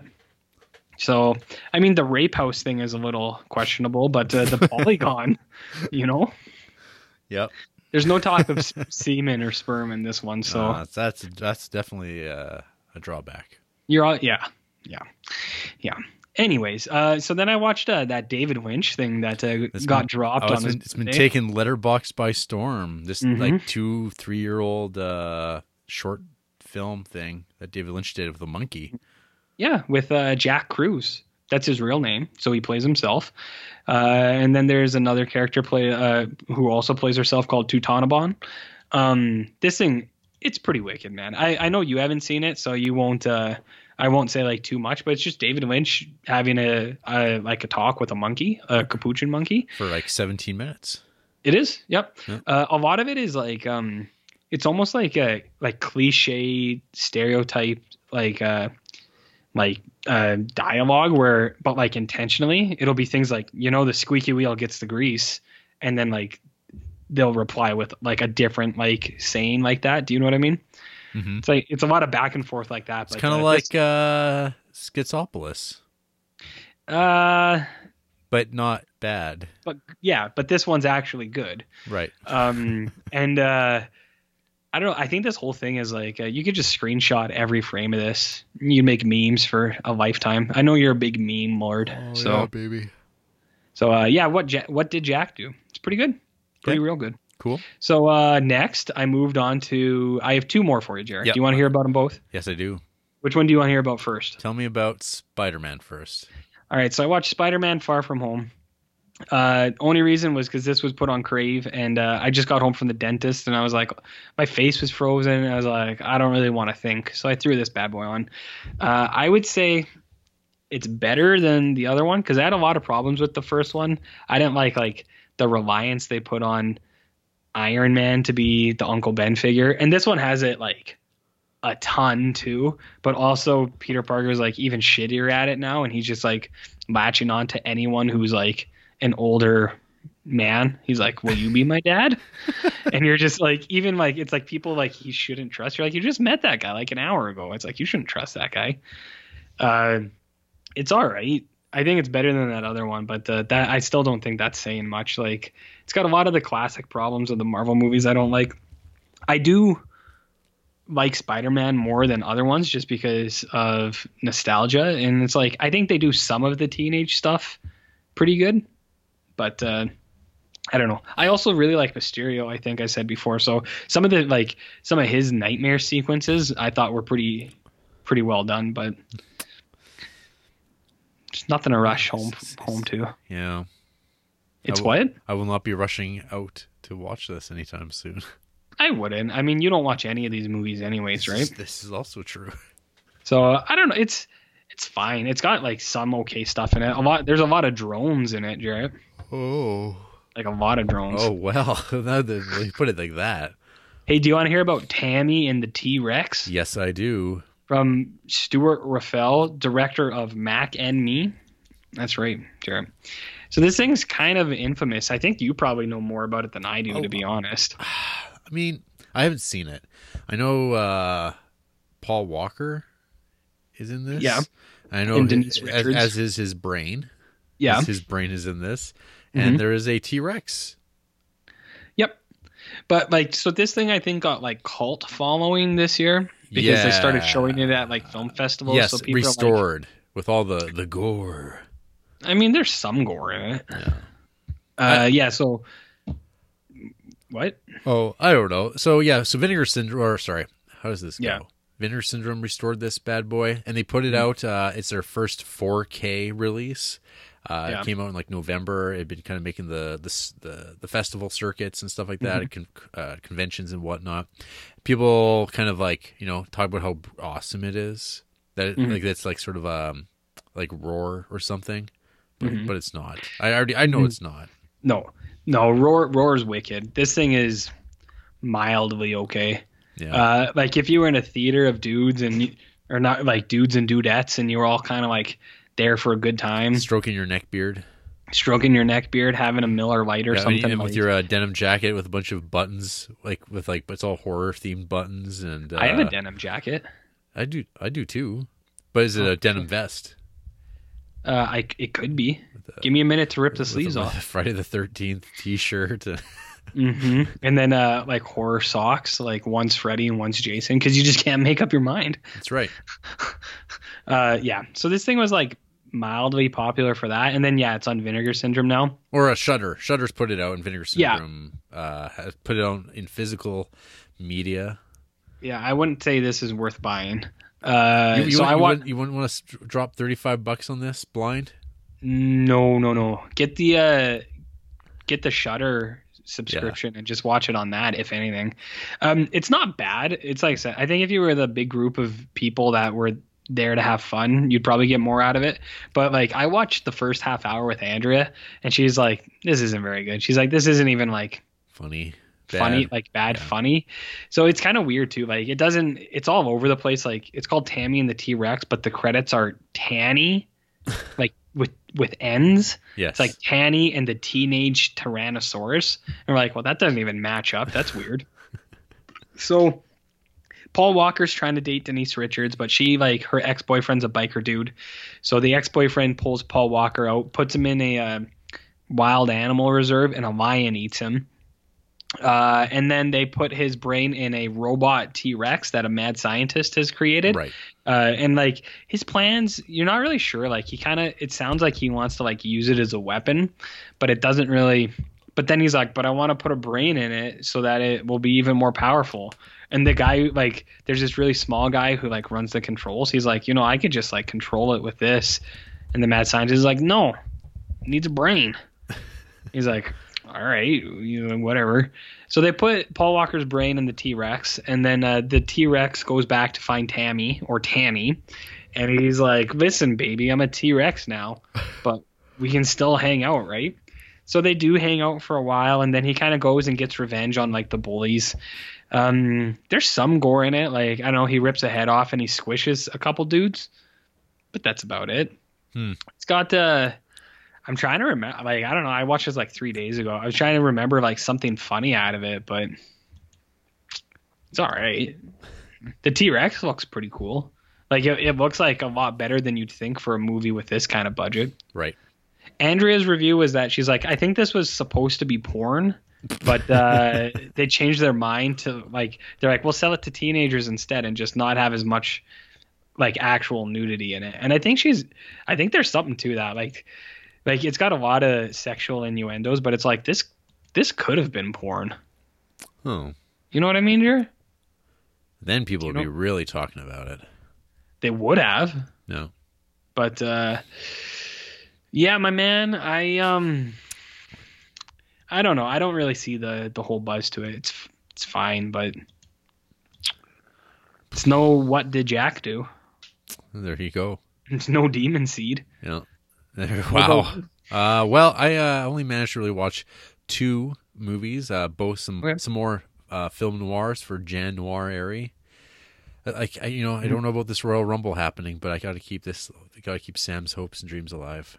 Okay. So you're, you're at least you're helping him or, or fulfilling him in some way. Yeah, I'm like I'm not watching anything he hasn't seen. I don't think. Maybe maybe he hasn't seen the second one. But first of all, I watched Key Largo, directed by John Huston, starring old Humphrey Bogart. I believe that's how it's pronounced now. Boogert? Yeah, Why do you think it's Boogert? that's not, but Oh, why not? So Okay, the, sure, the, I'm the, down. the Hump himself, he uh, Ugh. he plays a real low key dude in this movie. sure. He's just uh, uh, he just got back from the war or some shit, and he's come to tell uh, Lauren Bacall uh, about her brother who died overseas in the big one. And uh, he he shows up in Key Largo, this like little uh, hut uh, where all these boats are launching. But there's these escaped gangsters though, have just broken out of jail. And of course, he stumbled across the five of them, all waiting for this boat opportunity to get out of there. Uh, the gang is led by uh, good old Edward G. Robinson. Uh, playing- Oh, you, we all know Ed- Edward G. Robinson. sure we do. Well, you know, yeah. You know Chief Wiggum from The Simpsons. That- that's him. yeah. That's him. What in real, like the voice or based Well, on? Based on. Ma, see, ma. Yeah, Okay. like that. Okay. So, and the rest of his goons of uh, Mhm. they're all like fat, sweaty guys, and uh, I was so happy about this. So, like the whole time, like Humphrey Bogart Mm-hmm. usually is like kind of like he's playing a guy named Frank McCloud, which is Ooh, like that's a cool name. he's pretty cool. hmm And uh, And then what happens, Jer? well, yeah, it's not his sister; it's his widow, Nora Tell. I'm just skimming this catch up. Oh, Lionel Barrymore's Mm. in it; he's good. But yeah, all the guys: Toots, Curly, Ralph, Angel, Gaye Dawn, huh? Did you say Ang- Angus? Angel, Oh, okay. Angus. That's not as cool as Angus. yeah, he's not. He's not a Scotchman. Uh, Okay. Anyway, but yeah, this movie just like it's it's all set pretty well like in this hotel, and then Mm-hmm. at the end there's this really great little scene on a boat. Uh, that reminds me of the Breaking Point a lot. But yeah, this movie's like not too bad, not too shabby at all. Pretty well made. Uh, great performances. Uh, and but yeah, Mm-hmm. so sweaty and uh, damp, and like all the the goons are they're just Mm-hmm. assholes. You hate them. You want you want Humphrey to just tear their throats out and put an end to their miserable lives of terrorizing old crippled men, shooting people Mm-hmm. just cause, just to watch them die.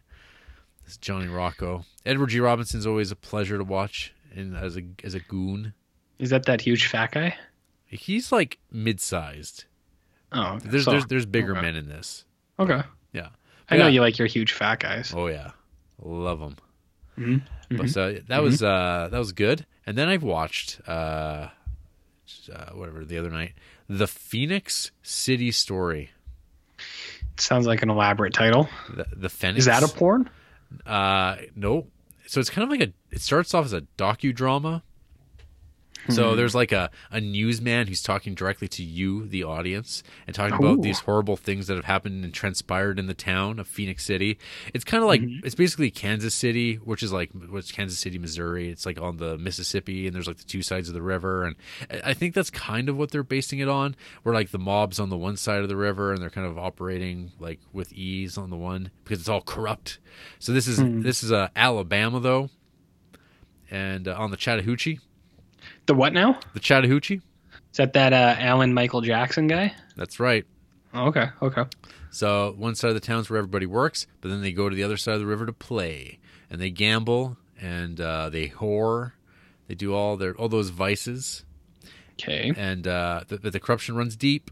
And uh, no matter who tries to, to turn things around, they just can't get a handle on it. The, the the gangsters are always one step ahead, and they are just violent. They oh RJ, I was laughing so much. These these goons, these these thugs. What they do? They slap the shit out of like little kids, women. They uh they uh, murder this like little black girl. And when they Hmm. dump her body, the way they do it in the movies, they throw a mannequin out the car. Nice. It is it is just a mannequin, and then they just keep driving down the street, run over another kid who's just on his bike. Uh, but yeah, they are just oh the worst people. The but you can't help but kind of laugh because of the presentation. It's so trying to be serious, and it, I don't know. It, it is trying to convince you that sometimes martial law is required, and that the the military has to come in to really solve mm-hmm. our problems. and Shouldn't that just be always? always let Yeah. let the police state come Sure. because I mean we obviously we can't stop it. I mean the the goons they're uh, they're killing our citizens. They're killing our uh, attorney generals just because they want to. They're, they're they're flexing some with their VLTs. The goons, The goons. VLTs. There's like, what? There's video, Video, lottery. yeah, I know, yeah, the old the, the whatever jackpot machines, Well, maybe maybe if you The- won a jackpot, you'd have a better this- opinion of them. running the slots, uh, making their uh, rigged decks of cards, Hmm. all all those things. You saying they got a stacked deck, my friend? they're stacking those decks. You actually see a, a montage of them doing just that, of all how it's all done behind the scenes in the factory. Uh, yeah, it's uh, it's it was an entertaining movie. I I, uh, Okay. I, I had a good time. It was it is surprisingly violent for what 1955. But uh, yeah, lots of people just like with like chocolate sauce on their faces, stumbling around after they get beat up. Yeah, and like no one's safe.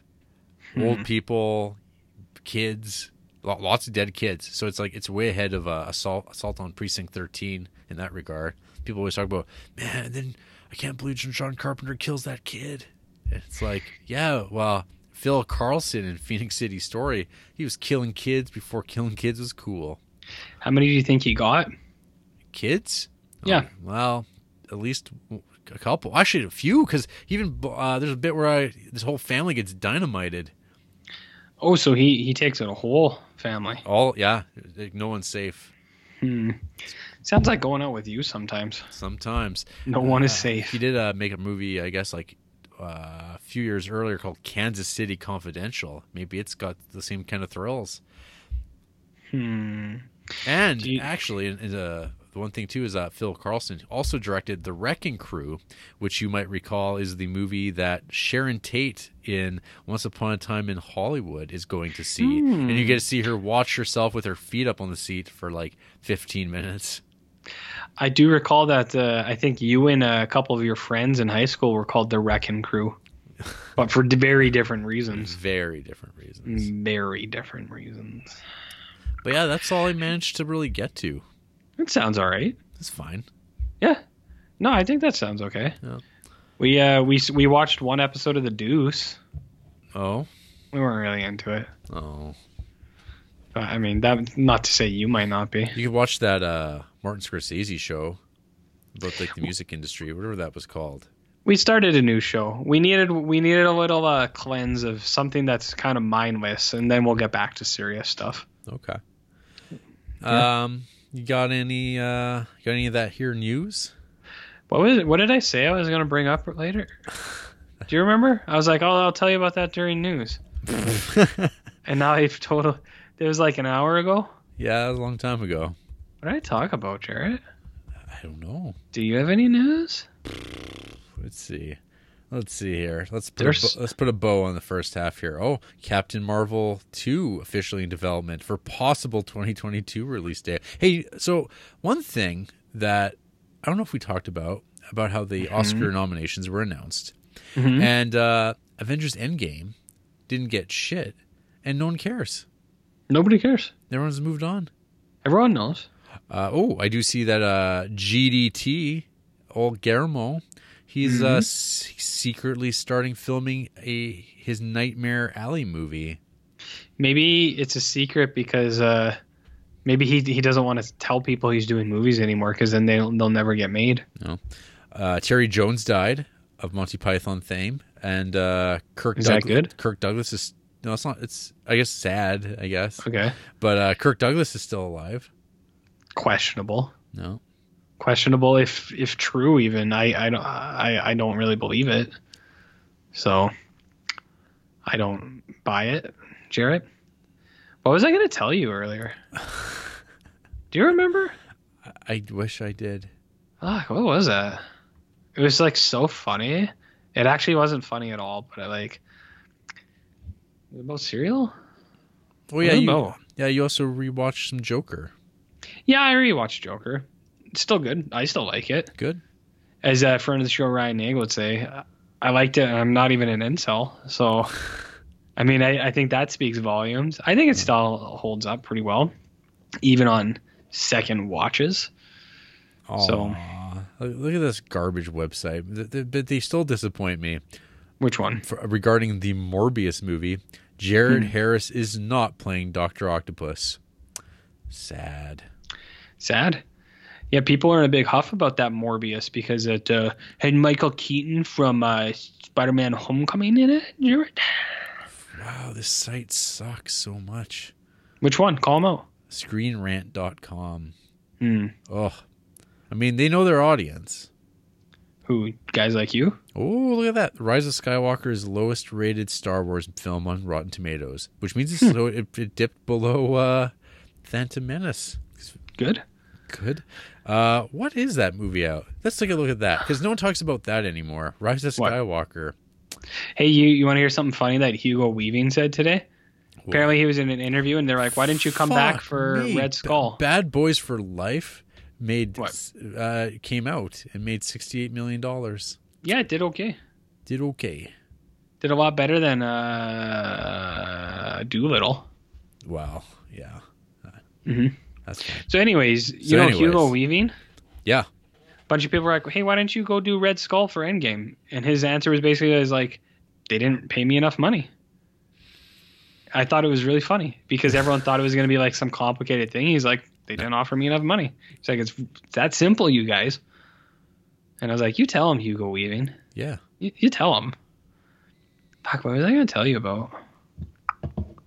It was so funny. It was so quippy.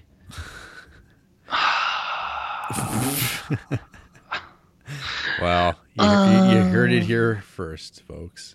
What funny quippy things? Yeah. I don't know, man. I was gonna tell you something super cool, and now I feel like it's just not happening. It's gone. We're watching The Big C with Laura Linney and Oliver Platt. Are you interested in that at all? No. It's got Oliver Platt in it though. That's fine. He should he should be allowed to work still. Did he do something bad? No, he's not like T.J. Miller. Oof. I, it sounds like that hurt. Uh, that movie he came That came out underwater. last week. Yeah. I, I don't even know if people even know about T.J. Miller. Some people do. Mm. A lot of people do not. what about? He's got a good Wikipedia page. Is all I'm saying, folks. Is it active? His Wikipedia page. I mean, I guess it's always active. You can read about how he called in a bomb threat to Amtrak. Mm. It sounded like a sweet practical joke though. That was what he was intending, right? Intoxicated. Nice. I'm pretty upset that I don't remember what I was going to tell you. That's why we write notes. I don't write notes. Well, it's time to talk about some movies. Oh, right. Shit. After the break, we pray to God, Which one? the Spider God. Huh?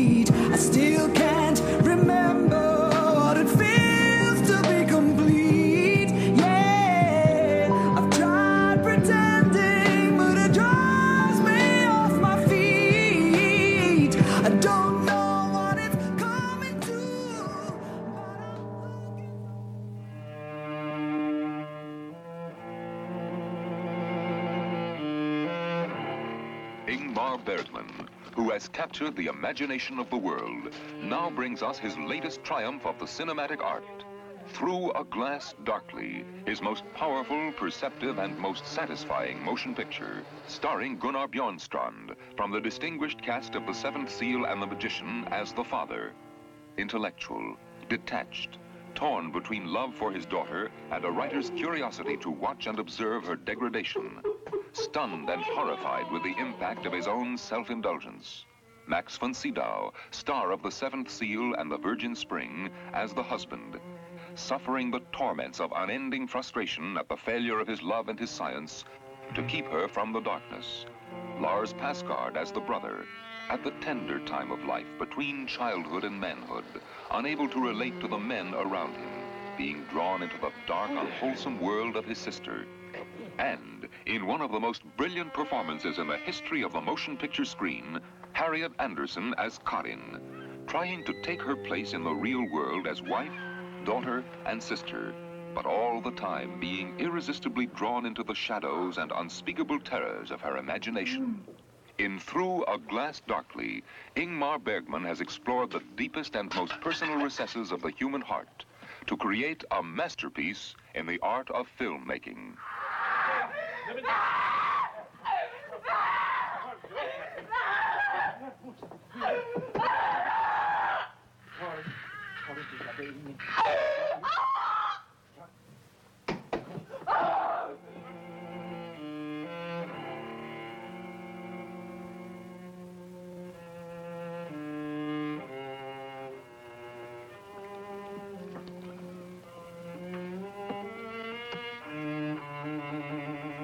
Through a Glass Darkly.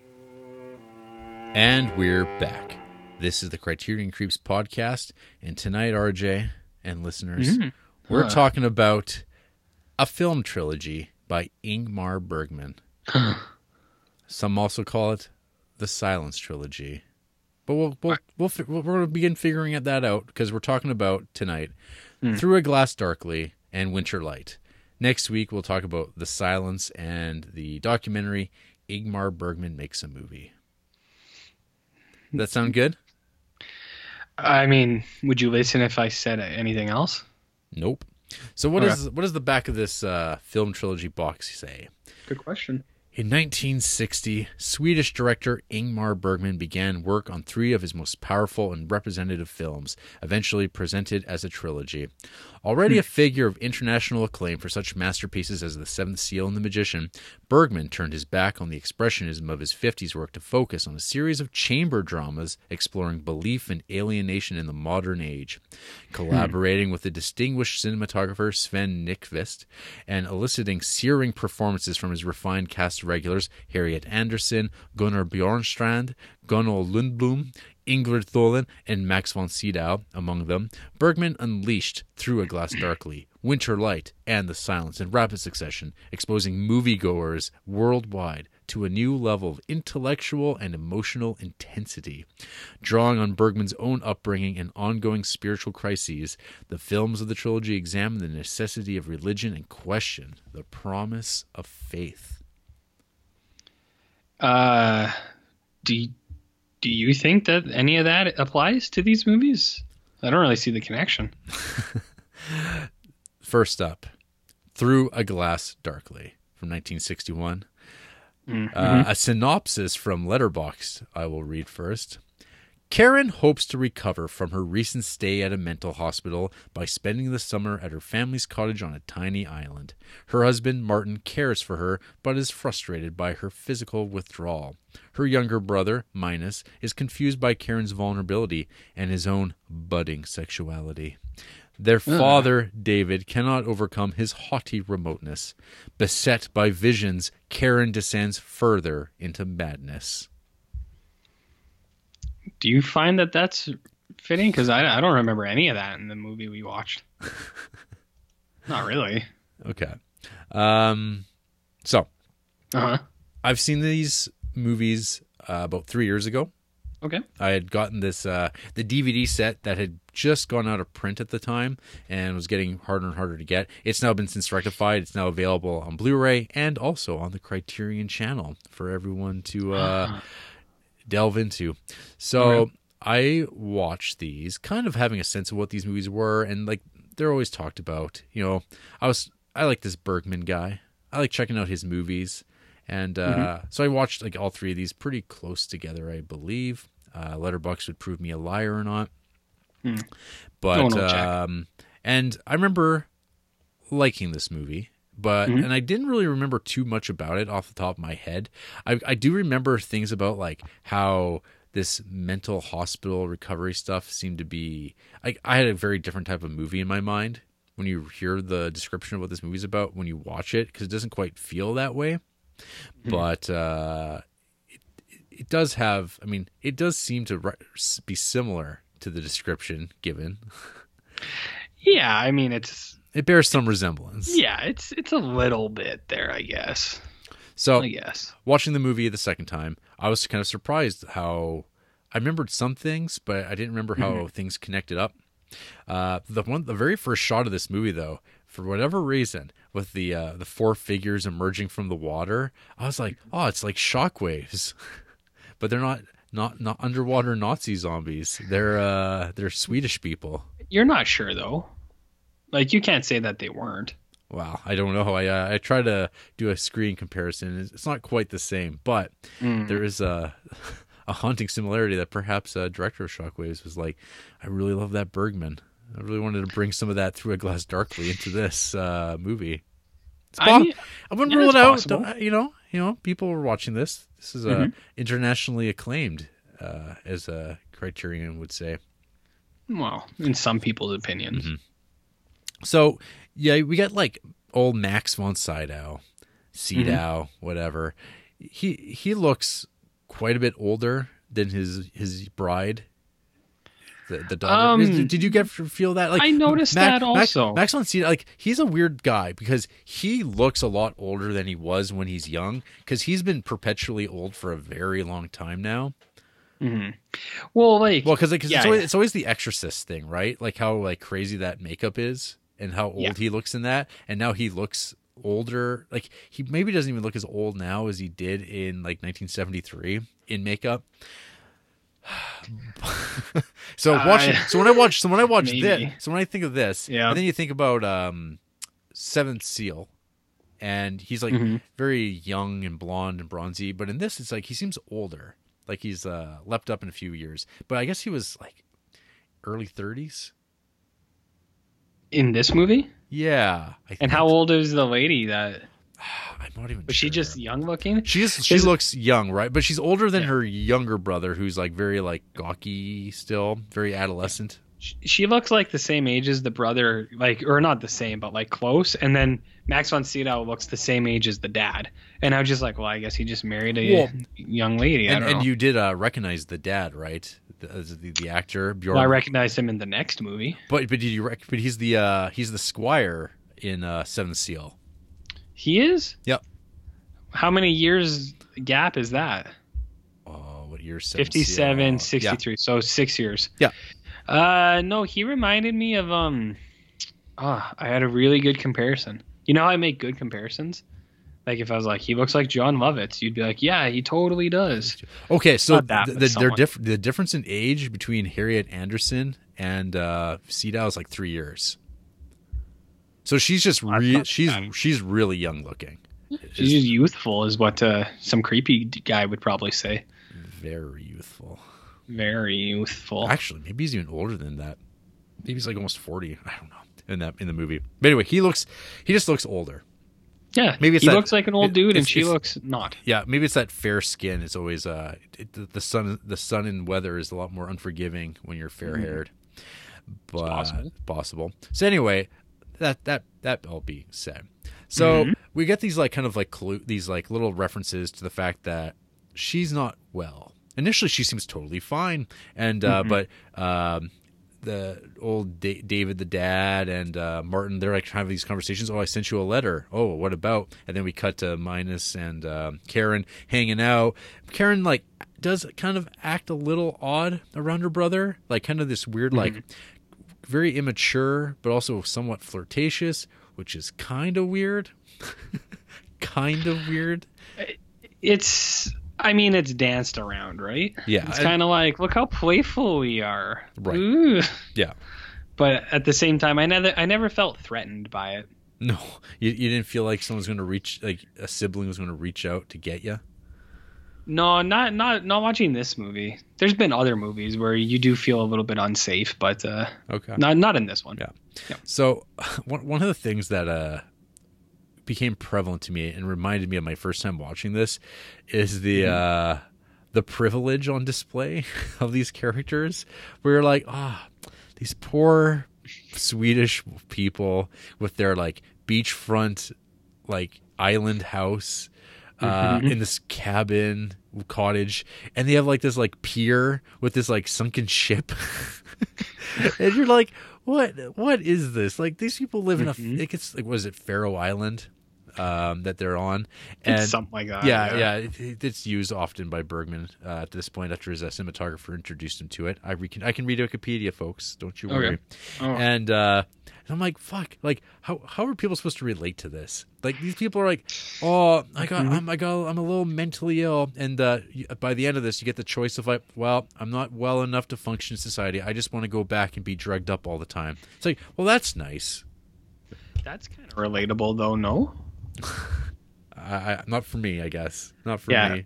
No, I, I know what you mean. That was like, uh, remember my one of my most infamous problems with Call Me by Your Name was this rich family, like just vacationing in their like Italian villa, their chateau, and it was just like, here we are. Is like everything's great, but we're sad, and you're like, I don't really feel bad for you guys. Only. it- It didn't, uh, it didn't strike me as much in this movie, but uh, I was kind of like, what's this lifestyle they live, where they, you know, just go You're- collect their well, fish nets and, yeah. you know, and they live in this like kind of falling apart house. The father is yeah, oh yeah, like there's like the main floor seems fine, but that upstairs, who boy, yeah, it's some real David Lynch uh, decrepit dream imagery. yeah, I thought it was strange too because I was like, everything else looks really nice. I was like, I wonder why they, uh, you know, know. Because it's where the mind is upstairs. Oh my god, are you talking about metaphors, Jared? Metaphors and shit. Shit. Okay, So- well, tell me more about this movie that you watched allegedly. Well, we got we got minus. He's he, he wants to be a writer like his poppy. He's, Mm-hmm. he's going to write those plays, and uh, which it seems like it's some Ingmar Bergman stuff right there. I've seen Mm-hmm. fan, I've seen that Fanny Alexander, and uh, it's even Seven Seal. He likes performers in the theater, and uh, that pops up here and there in his movies. As Mm-hmm. do this this this kind of the format of the chamber drama. Uh, of these people like all being kind of like locked in and confronted with one another. We've seen that uh, uh, executed very well with something like, say, Autumn Sonata. Yeah, I, I suppose those are fairly similar. Oh yeah, I mean, it's always yeah, it's these. It's always one these, thing or the these, other. These, these domestic interior movies, and then you know Yeah. Woody Allen then makes a movie called Interiors, which you know is a Bergman movie. This one's weird though because it seems like my snapshot of Bergman usually is like a lot of female characters. In this Mm-hmm. one, it's like a regular sausage party, and they're all. It's like you have this her old the old man of her dad. You have this like middle aged man that looks middle aged but not really of uh, Sydow, and then you have the younger brother who's like I mean, probably like a teenager, I guess. Yeah, I mean, I think they play like they play him off younger than he looks. It seems like because he looks like a teenager, but like some sometimes the way they treat him, it's like, is this kid like eight years old, or or is that just is that like to represent how he feels that he's being treated? So You know what I mean He here? was twenty when this movie was released, so he's he is Okay. quite a bit younger than the others by Yeah. about I don't know. He's only twelve years younger than the uh than Sydow. They treat him like a little baby though. They they do they do, and he but he just Yeah. wants he just wants Papa to talk to him, just like we all want Papa to talk to us and our God. do you do you talk to your dad? Yeah, he sent me a message. Uh, he watched Once Upon a Time in Hollywood and loved it. I would have been funnier if the message was really mean. He was like, "I don't like you." You're a constant disappointment. See, that's the kind of stuff people are tuning in for, Jared. That's right. Wow. okay. well, So anyway, So, anyways, tell me about this little kid, This or little- you know, whatever you were Mi- going to talk about. minus. What a, what a name. Yeah, sure. Minus. Minus. Like Linus. Minus? Minus. Yeah, I don't know. sure. He, he's uh, I don't know. He, he has, he has some problems. He's got he displays some like he's on the road to the incel life, but women sticking out their Uh, stomachs. I uh, I also had that vibe, and then like when when he gets confronted, he pouts and he spills his milk everywhere. Oh yeah, well, he, he has, he- baby. He has a real raging out moment, and Maybe then, that's why they treat him like a then, baby. But then later on, yeah, later on you get that scene on the boat with like this weird cut to like a downpour, and you're like, it wasn't raining a second ago. Why are they asleep? With, but I guess they have their clothes on. But then she says, uh, Karin says, I did something really bad, and Daddy knows what that is without wanting to talk about it. And Minus doesn't want to see Dad anymore. And you go, Hmm. What? What? Did something go down? Did something happen? I don't know. It's pretty ambiguous, RJ. I don't know about What- that. what do you think went down? Bit, bit, a little me. bit of that incest, maybe. I don't know. Oh my god. I never got that. I, it, it's left there. I don't know. It's it's on that Oh, table. you could be right. I don't know. Yeah. I like there's there's mention of things. I usually try to just tune that kind of stuff out. Pretend it's not there. And by that stuff I mean movies. Right. I just usually try to tune them out. Yeah. No, I uh I know what you mean. I feel like- I, did. Yeah. So this movie, um, on a technical level, cinematography, gorgeous. This Mm-hmm. movie looks awesome. Uh, it always looks great. Even while I Mm-hmm. was watching uh, my DVD of this, uh, standard def, it still looks so good. uh you watched it on DVD? Yep. Because I, I- Okay. I, I own these bad boys. You watched it on the channel I did watch it on the channel. I watched them both on the channel. and how they look. uh I thought they looked great. Yeah. To be honest, yeah. Like I thought they looked real good, dude. But that's just I don't know. I don't know what like kind of resolution was How- on the channel How or many, anything how like many pixels were on display? Yeah, I uh, I don't know, but uh, I thought I thought it all looked great. So that's uh, about as much as I can say. Excellent. Yeah. Uh, but uh, yeah, I mean, I I like this movie. Okay, tell me Um, more. it's that it's Bergman. Uh, Yes, it is. I'm, try- I'm trying to put it into context of other Bergmans that I've watched, and like even like Winter Light. Um, I will say that of the three, uh, Mm-hmm. this one's like kind of my. Like, and I haven't watched this. I haven't rewatched Silence, but looking ahead at what I thought of the movies when I watched them three years ago, I think Silence is my favorite of the three, and this one would be my Right. number two. Ooh shit. So uh, just in terms of uh, the story, because Sure. it's uh it's got this amazing sequence where like so okay the one thing that i find really misleading with this Letterboxd synopsis is this talk about her uh, karin having these like visions and her and descending into further madness so there's only like really like what two scenes that like play out that way because there's the first because there's the Uh, one that you see. Uh, yeah. So you get the one where it's like, yeah, Sydow's sleeping, and then you see her like you have that awesome shot with her kind of like sleeping behind him with the light on her face, and then her eye opens and she's looking around, and then she gets up, and then she goes upstairs into the like kind of the the unfinished, decrepit room, Mhm. and uh, she starts getting into possession mode. Where she's just Yeah. like, where she's just writhing around, and it's sort of like, is this like a sexual kind of trance that she's in? Uh, and, and it's like it's it's shot in this way that I don't think uh, that scene would be shot at all anymore. It would be like it's like kind of removed, and it's not letting you like be sympathetic to her at all. Like other than like it's not like from her over her body and gazing on her body as it writhes around. It's like you're just watching it like kind of like from a medical standpoint, and she's just framed by the emptiness of the room, and it's more of a disturbing kind of thing because you're now you're just watching uh, mental illness kind of playing out this her schizophrenia, I guess. And then Yeah. uh, then the movie's climax comes with uh, the return to this room and uh, the intensity of that, and you have, you have the monologue where we're introduced to the spider god that uh, is on the cover of the box set. This like white tarantula creature, and you have this description of this this god coming out of a door and trying to penetrate her, and I'm like, whoa. This what is what what's going on here? This is pretty cool, and I'm like, I'm sure it's uh it's not this Lovecraft type of thing. It's more of a it is the on the metaphorical side, but uh, as we'll learn in the uh, other film, the spider god's mentioned again, and then you're like, what's all this about? What's all What's all this then? Yeah, Yeah, I wasn't uh, w- when it was happening. I was like, yeah, I know about mental illness. mm-hmm. I know what you're talking about over there. yeah, I see what's going on. And then yeah, it gets brought up a few more other times, and I was like, wait a minute, what's going on here? And then that What's going on to Spider God? and then this whirly bird shows up and sweeps everybody away. Do you think that that was written in the script where it's just like, and then they went back to their own planet? That'd be, that'd be cool. Yeah. I don't know. What do you think about uh, the dad, David's character in this? I mean, he's not the most likable guy. Yeah, But I mean, because there's just like there's this idea that he's like suffering from writer's block. Because he, but he's like always on Yeah. tour, and it seems like Mhm. oh, he's, one of his other books has uh, been picked up. and He's got to go on another tour, and he's going to go to Switzerland or something like that. And his family's Mhm. like, "Oh, Dad, you're really you're you're dumping us again. Yeah, I mean, You, the- pro- when, you promised." When my minus is just like, I'm really sad that you're leaving again. The dad's like, What are you gonna do, man? I got a tour.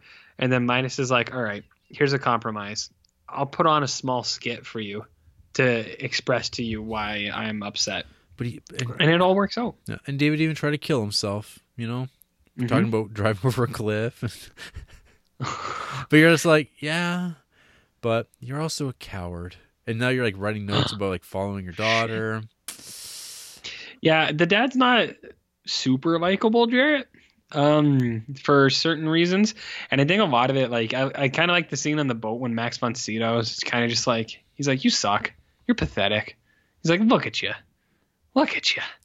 He doesn't say it in that way, but like, he's basically just like, you're, you're kind of a shitty dude. And he's like, yeah, like, not that he did anything like outright bad that isn't just alluded to. Right. You're just like, yeah, he's just kind of a bad dude. Yeah. You know? You know? Um. So RJ, what what did you uh what did you think of Through a Glass Darkly? through a glass darkly. Oh man, I just thought of a sick review through an ass. Or or even like how how how, how about that uh that Bach score? Oh, Bach? Man, I know all about Bach. Let me Bringing tell you. bringing it Bach. Bring it Bach. Uh, so I was familiar with this box set, Jared. I almost bought this box set before we even started this whole podcast thing. Oh, oh, oh. Can you believe that? I can. Uh, actually, uh, my old roommate Scott, he owned this box set. Yep. And uh, I was gonna watch it with him, and then uh, it just never happened. And he watched them on his own, and he really liked them. So I went into it, and it was just when I saw it was coming up, I was like, "Oh yeah, those are those movies Scott really liked. Can't wait to check them out." Uh, and uh, I believe I'm usually on the right side of history with the Bergman movies, like you know, they usually hit the spot. Yep. Uh, I liked Through a Glass Darkly a lot. Uh, I don't think it's as good as uh, the other Bergmans we've watched so far. Even the Um, magic the magic flute. Uh, it's definitely better than the Magic Flute, and uh, I don't know it. It might be better than Cries and Whispers. I think it's definitely not not as good as the others. I see. Like, I, I uh, never. Yeah, Cries and Whispers is always kind of the one that uh You forget. I forget about. Yeah, I'd, Like- s- I'd say. I mean, or I mean, Wild Strawberries is like that for me though too. I'd say like those. I. I, I think these three are like kind of on the like Wild Strawberries, Cries and Whispers, and Through a Glass Darkly are kind of on the same wavelength for me. Mm-hmm. I think that's fair.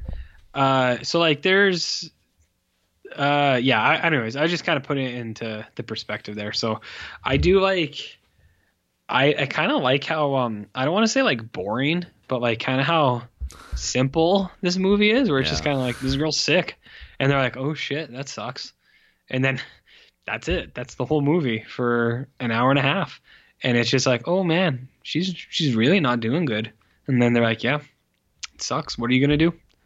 Like, do that I don't know. That that was And- my read on this thing. Was that uh, it's like I said, it's not boring, but it's just like, yeah, this lady's kind of sick. What are you what are you gonna do about it? Uh, I didn't totally love the uh, like there. I think there is a few Bergman things like that little skit thing. It's not bad. I thought it was fine, Mhm. but I was like, I was like, I see. I bet he wanted to do more of that magic flute style, where it's just this weird old Swedish tradition living in these like dilapidated houses where these dudes just reenact like plays and sing to each other on pan flutes and like stuff like that. I was like, I, I see what you're up to, Bergman, you weird old dude. Uh, I think Max Sydow is great. Uh, I do like the characters, like um, I like the interactions between them and like their relationships, and I think it's kind of I like the idea that there's this lady who's just kind of has mental illness, and they're all like, "Yeah, you got it," and then it's just like, "Oh no, wait, she's she's really got it." And I was kind of like, I wonder if it got progressively worse, or if they just didn't know how how much it was like actually a part of her life. Uh, I really like when she's just hanging out in the attic talking about like talking into that thing in the wall. It really it reminded me of Beyond the Walls, that French uh, miniseries. hmm I was just like, I wonder if she goes through the wall and it turns into a horror video game. That'd be cool. I was like, that'd be really cool. But uh, maybe maybe those people were big fans of this movie, and they're like, what if the Spider God was real? You know what I mean? Actually, I remember like, do you have the DVD pack where the cover is the spider? Yep. Okay. Yeah. See that that's a good clue, right? no good clue. Uh, what else is there to say about this movie? Um, the little kid, I think, is whiny and annoying. He's like, nobody likes me. No one wants to hang out with me. Girls are showing their skin too much. And I was like, yeah, I know. I feel all the same things, dude. But relax, relax. Uh, she she's a really good character. I like her kind of interactions. Um, like show like displaying the things like what you said, where she's just kind of like sitting up around people that are sleeping, and you're just like, oh shit, it's spooky. Uh, Max Van Sydow is the only one who actually seems like he cares. The dad is so aloof all the time. He's like, I want to be better, but I don't want to do anything to to help. Uh, what was I gonna say? Oh, you were, you know what annoyed me was that little kid when he just jumps in his dad's window and he's like, Oh yes. let's go drag the nets, dad. And I was like, use the door, you animal. But it, it also like I find the house super strange. So it's kind of like what you were saying, where um, I don't. It's not in the sense that you said, where you're like, I, I have a hard time feeling bad for them. But I was kind of just like, what is this? What are these people's lives that they just live in this like cottage by the sea? And the kids are like jumping in through windows. They're like, let's go get the fish, man. There's like old broken down boats everywhere. The house itself is like It's kind a- of uh, falling apart. It's because it's goth. It's a gothic tale. I know Max Van Sydow doesn't even fit in any of the doorways. He's got to like oh goddamn! I've, I've like I, I, crouch over. Oh yeah, do you really see feel that toward the end where he's like always Mm-hmm. ducking in. You're like, I, I know that feeling, brother. Yeah. So uh, I uh, the house itself was a character for me because I was like, this house is weird, man. Yeah, What a strange house. yeah, it's a peculiar set, and it's huge. Like it's it's just it Yeah. feels so gigantic upstairs. Yet it's low, and uh, the the, gi- the, the giant uh, Max has to duck around. hmm Poor bastard.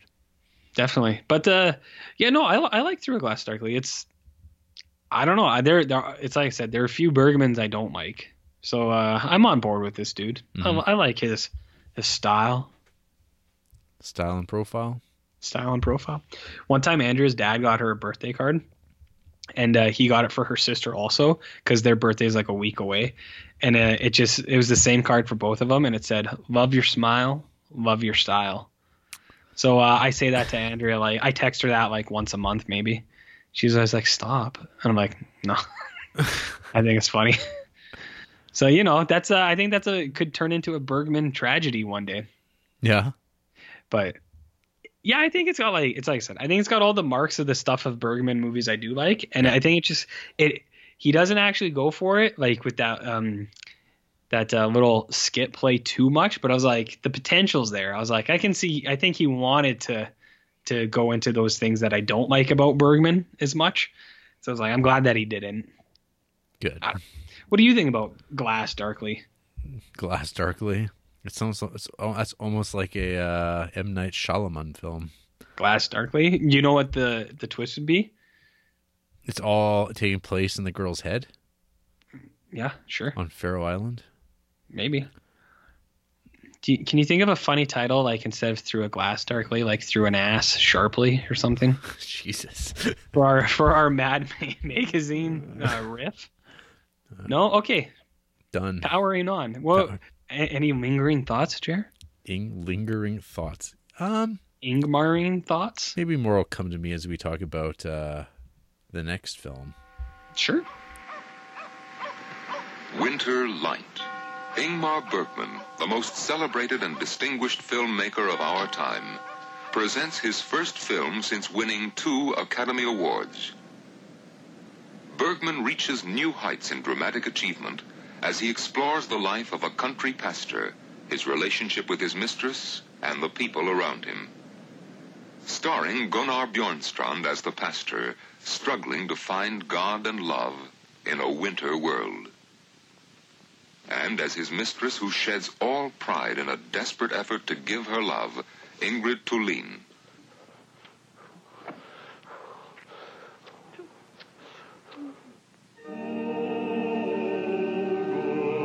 Star of the Seventh Seal and the Virgin Spring, Max von Sydow.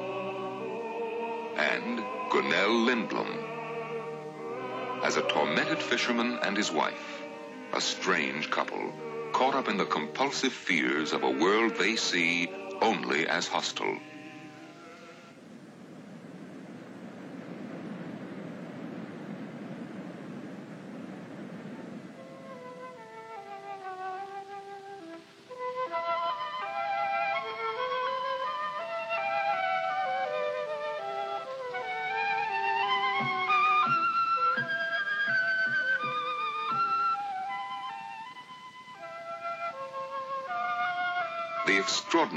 Brilliant talents of Ingmar Bergman, creating this newest masterpiece of the motion picture art.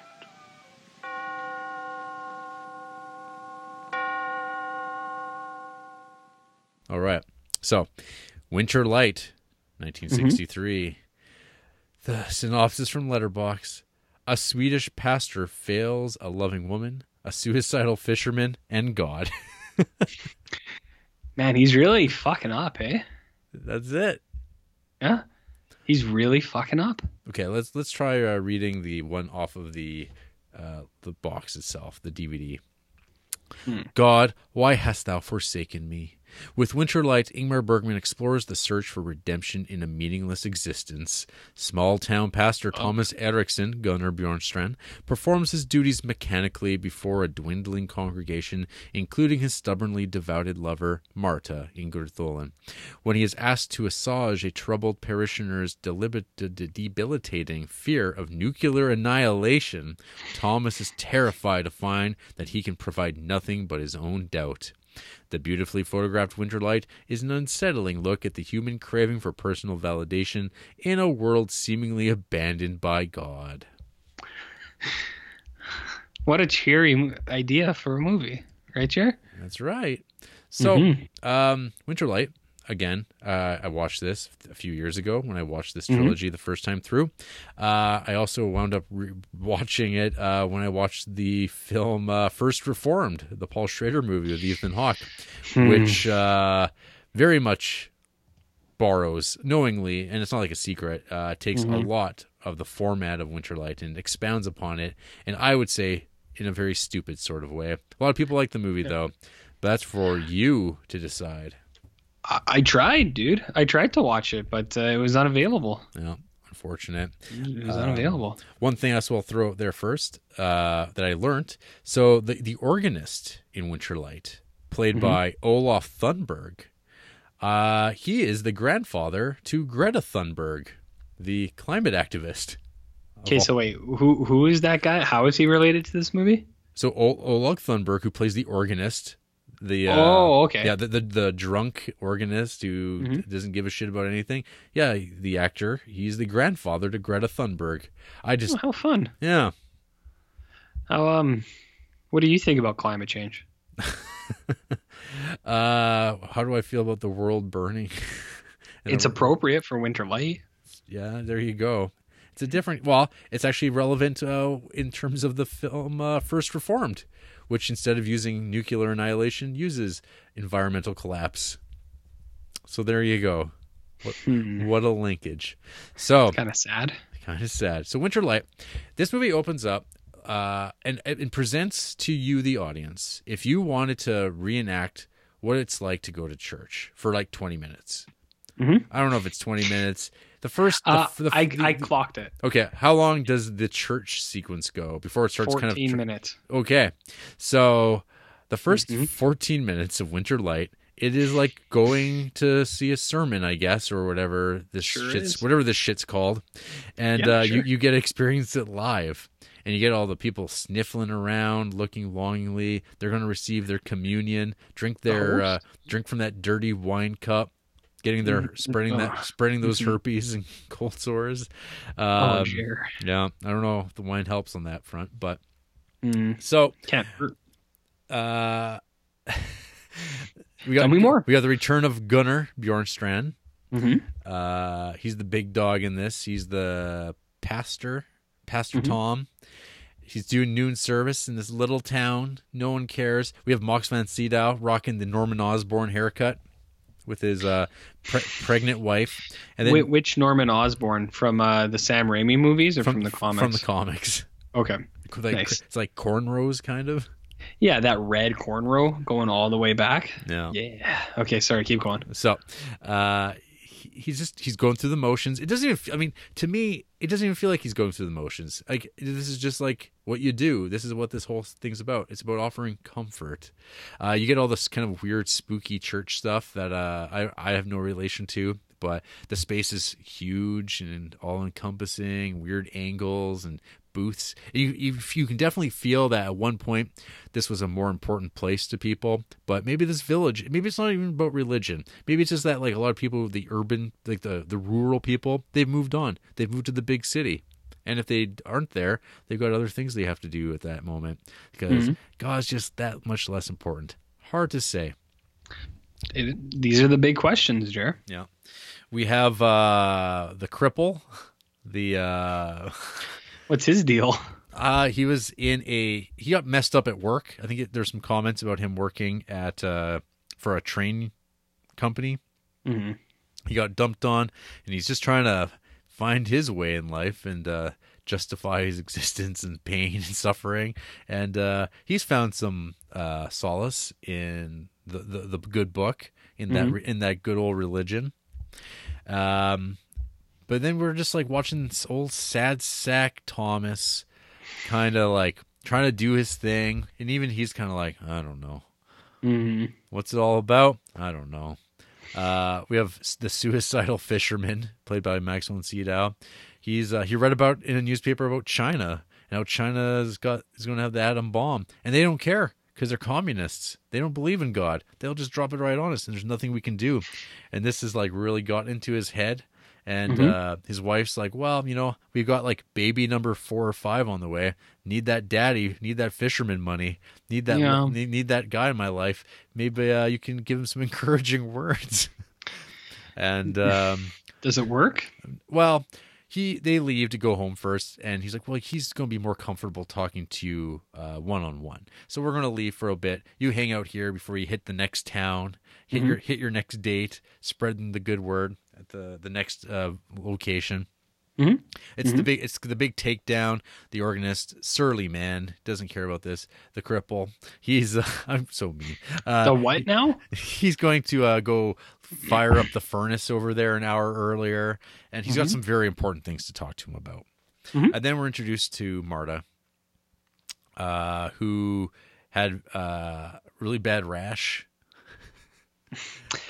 Uh, yeah, I was a little, I was a little confused at the rash. I was kind of like, wait a minute, how does this play in?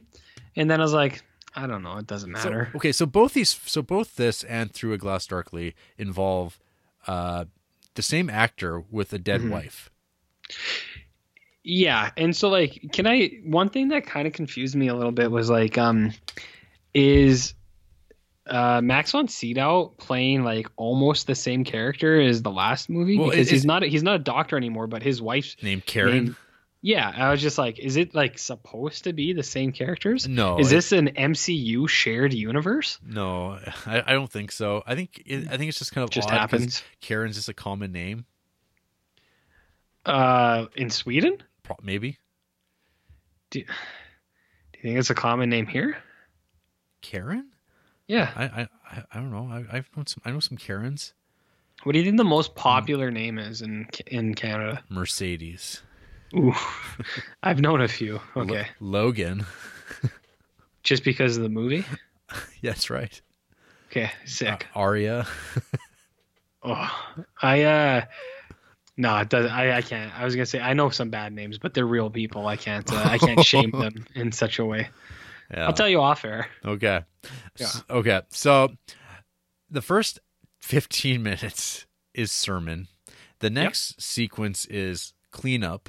It's like kind of packing up, winding down, Yeah. counting the money, finding out like how little money you get, and you're like, how how are we going to keep this ship going? There's, there's, not, that's not a lot of money. And then um, we have the one of the first interaction between Thomas and Marta, Mhm. and then he goes back to his office, the the the, the pastor office, and he reads a letter from her, and we jump from uh, this kind of typically shot movie to this like straight on le- reading of the letter by uh, Marta in the actress, I guess, delivering this monologue, and Mhm. it goes on for like ten minutes, probably. It, it's like a total one one take kind of thing. It feels like. Maybe there's some edits, and then finally he drops the letter. He stuffs the letter angrily into the envelope. He's just like "fuck," and then uh, he's kind of like, "Man, this broad, she just won't leave me alone." And then uh, the uh, the fisherman he shows up, just like when they're about to call it quits. Hey, let's have a talk, and uh, there's some more. Um, There's some more talk about Spider God Mhm. at this point. Yeah. What what is this conversation about the Spider God? I don't even. It's the know. pre it's the priest experience with the Spider God. That's No, yeah, that's right. Stone faced and yeah, I don't know. So you get that. None of this is helping. Mhm. None of this is helping at all. not Uh, really. nope. And uh so fisherman kills himself. Yeah, in a uh, with a rifle, no less. Do you think he went out like Hemingway? Well, those long arms, you know, those are fine for hunting, Ah. right? What do you think his reach was, or is? Because he's still alive. Max Von. Well, I mean, because he would have shrunk a little bit. Yeah, he's a tall boy. He's probably got Well- real long arms, like Jon Jon Jones arms. That's just called reach, right? Like Yeah. their wingspan, Yeah, or should I put in wingspan? reach. Okay, I put in Max von Sydow I- reach. I- do they have stats for reaches of actors usually? well, they usually don't, but I don't know why not. Can he shoot from the three point line? Is that Uh, a thing? I'm sure he could. Okay, it's it's just most the reach was mostly about like how he's reached out so many people in his life through his acting. Okay. But uh, is he on Twitter? I hope not. Okay, if he is, I I'll I'll reach out to him You'll- through you'll- our you'll uh, at him. Vic. What's your what's your wingspan, dude? Okay, I'm gonna I'm gonna keep looking on this. Tell tell me more about the the guy who killed himself. Um, Are you that? looking into it too? What's that? What did you ask me? I said, tell me more about the guy who killed himself. He, He was a fisherman. he was a fisherman. Didn't like that idea of an atomic bomb. Kills himself. He says, "Screw you, family and kids. I got nothing to live for." True. Isn't there some way to figure it out, like based on height, like what your wingspan is? Jesus. Uh, well, he's six four. So uh, let's just say three two. Like it's half, right? sure. Or isn't it full? He's probably got like Ah, a. he- He's probably got like seventy-two inch at least. He's a pretty big dude. Yeah. Yeah, shit. Sick. Okay, keep going.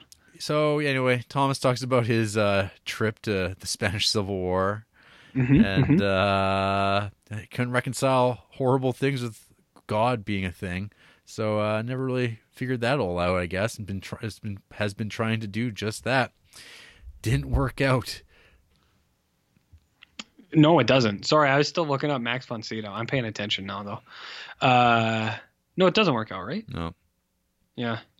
Okay. Okay, I can't find an answer. I'm gonna abandon this for a while. So Okay, yeah, so- so, it basically it does it leaves off with uh, Thomas giving him, you know, hey, you know what? If uh, we deny the existence of God, man's cruelty needs no explanation. Mhm. And uh, Is that not true? he calls it a day. Yeah. Have you ever been in that situation? Mm, probably not with a suicidal person.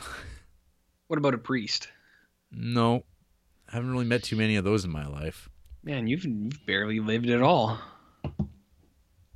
So anyway, t- Thomas and Marta, they Mhm. th they have their uh, next meetup, and uh, yeah, he tells her off pretty uh, pretty horribly. Mhm. Talking, like, the one thing I'm not sold on in this though is like, this whole talk of her being homely. And What, like, what do you think they meant by homely? I, I? I don't know if he meant like like personality wise, because it's like, what's wrong with her? She she looks okay. I mean, she she dresses in like for, for, the weather very warmly. D- doesn't want to bring a lot of attention to herself. I I don't know. I I I find it bizarre. I never like I never even really picked up on that to be honest. I was kind of just like she wears a sweater. Yeah, What's what's the big deal? that's not a big deal at all. Hmm. So yeah, this whole thing is that she can't live up to his dead wife that he loved completely, and once she got taken out of the equation, he really doesn't give a shit about this god business, and maybe No. that's maybe that's what's chasing people away because they can feel it, and they're like, oh yeah, maybe there isn't one of those. Yeah, I mean like uh I think that's kind of fair, right? Like uh, a lot of people feel like that. They're like, why even bother? And if you don't model the behavior that you expect, Jarrett, there's no way you're gonna get it back, So right? he tells her off, Okay. and uh, soon after, he feels bad. He says, "Hey, you want to go for a car ride? you want you want to go to the next one?" She's like, "Okay." So because you feel like I don't know, it almost feels like this circular thing that we've come we've they've done this before, and there's sort of a maybe a performance to this all, and it's like this isn't the first letter, and maybe this has been going on for like a long time, and it's going to keep happening. Um, so they all arrive at the bigger church, and uh, no one's there, except for now Marta, who's going to sit there in the pews and listen to whatever Thomas spews. Uh, the cripple, as I've lovingly referred to him as, the handicapped sexton, Algot, his name. He's there, and he asks his question. He talks about the passion, RJ. He talks about Jesus, how, you know, the thing they always focus on is how much he suffered, but it's, you know, he, he timed it out, just like we've timed out the length of some of these scenes in this, this, this picture for like four hours. And, uh, you know, he got off not that bad. It's not too bad. It's shorter than this, But- or it's but- longer than this but, but movie. in even. essence, uh, yeah. And, but you think about, uh, like, the, the suffering of like all these people who never got it, got it, Mm-hmm. all, that surrounded him. They all abandoned him and having to live with that, and the fact that hey, now you're going to get crucified. Uh, it's a, it's actually a really good sequence. Like it's really well shot. This like back and Mm-hmm. forth. The camera like wanders back and forth and zooms in weirdly. Like it's very not what you'd expect, but it plays out really well. Uh, I think it's probably the best scene of the movie for me. Mm-hmm. And uh, yeah, this because it, and it goes right back to this idea of like why this is this, this is the Silence trilogy and this idea of uh, you know living in a world where like you know God's not chatting us up, we're just talking into this great void. And in this one, it drives that point hard this home probably pretty hard because even Jesus was uh, didn't hear him. It, it was the conclusion.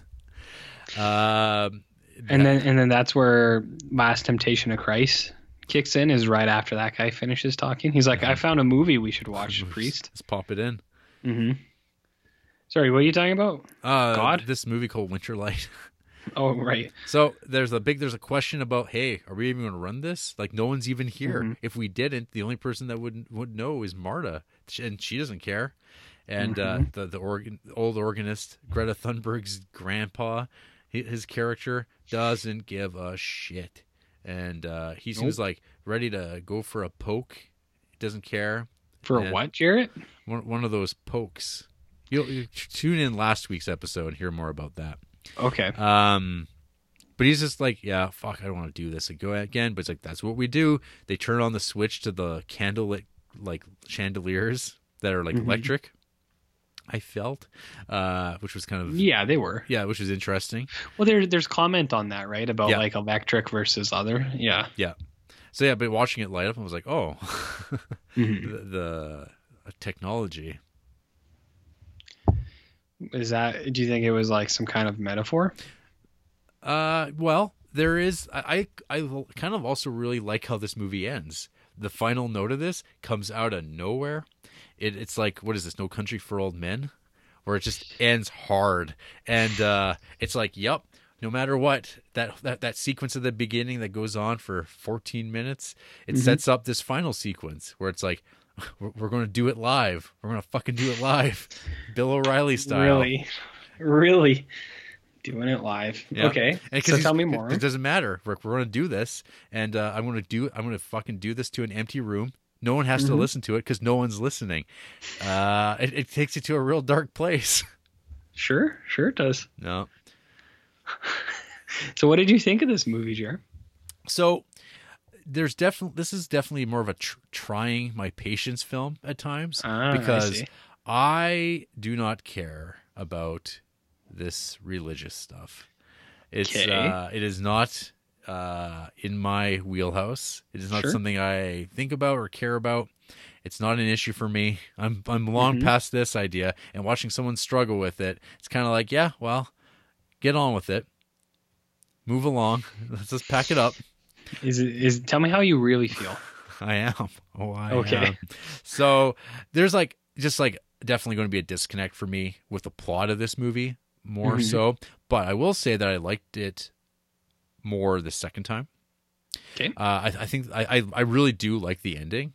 I love the abruptness of it. I find that Mhm. it's uh, it's a bold direction. There's no play out. There's no exterior shot of the church with the end. It's just he just starts talking about that God is holy and that all the earth is full of His glory, and it's a it's like a sick joke, and uh, it just goes away, cuts out.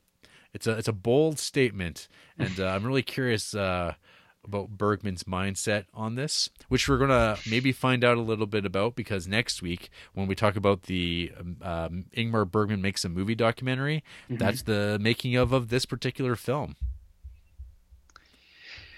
Well, it would have been good to know that before, but whatever. We Well- wouldn't have done it anyways. It's not in the spine order. Exactly. That's the whole point, right? Exactly. It'll We're not gonna do four fucking movies in one go. It's gonna it's gonna stand on its own Sure. for better Sure, or why not? And hey, if it doesn't stand on its own, then why is it included in the Criterion Well, I collection? mean, it is from the the man who brought us the the colors films. It's not the, The same guy who did that. I am My curious. Meter I, movie, I, I. I, I am curious. Blue and yellow. oh, We'll see. We'll see how this works. We'll see how that plays. But anyway, Yeah. winter light. So I like I said, I definitely like this more the second time watching it. But Sure. at the same time, I, I I said like I have a hard time relating to the material in a, Mhm. any meaningful way. Uh, I guess Bergman maybe I could say boldly fails at getting it getting that to work for me because I mean Sure. we, I've watched movies that kind of touch on religion to various degrees and re- really really like them like Passion of Joan of Arc or Mhm. Last Temptation of Christ First And- Reformed? and- not and First Reformed has the same problem but but is even like Mm. as I said the dumber version of this movie hmm um but I'm curious RJ uh what Yeah. you think as a as a man who has spent some time uh on the other side Are you, are you talking about a man of the cloth, Jarrett? uh touching cloth Touching cloth? Well, I I guess yeah, man of the cloth would be someone who actually is. Yeah, I know what you mean. So, um, religion, hey, interesting, interesting. So here's my rub on this, Jarrett. I've talked about before how I'm a good Catholic boy many, many times, all the time.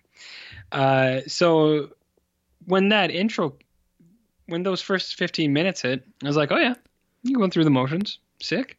And then uh, I was like, ooh yeah, that's what it is in our language too. So it's above translations and it is timeless, clearly.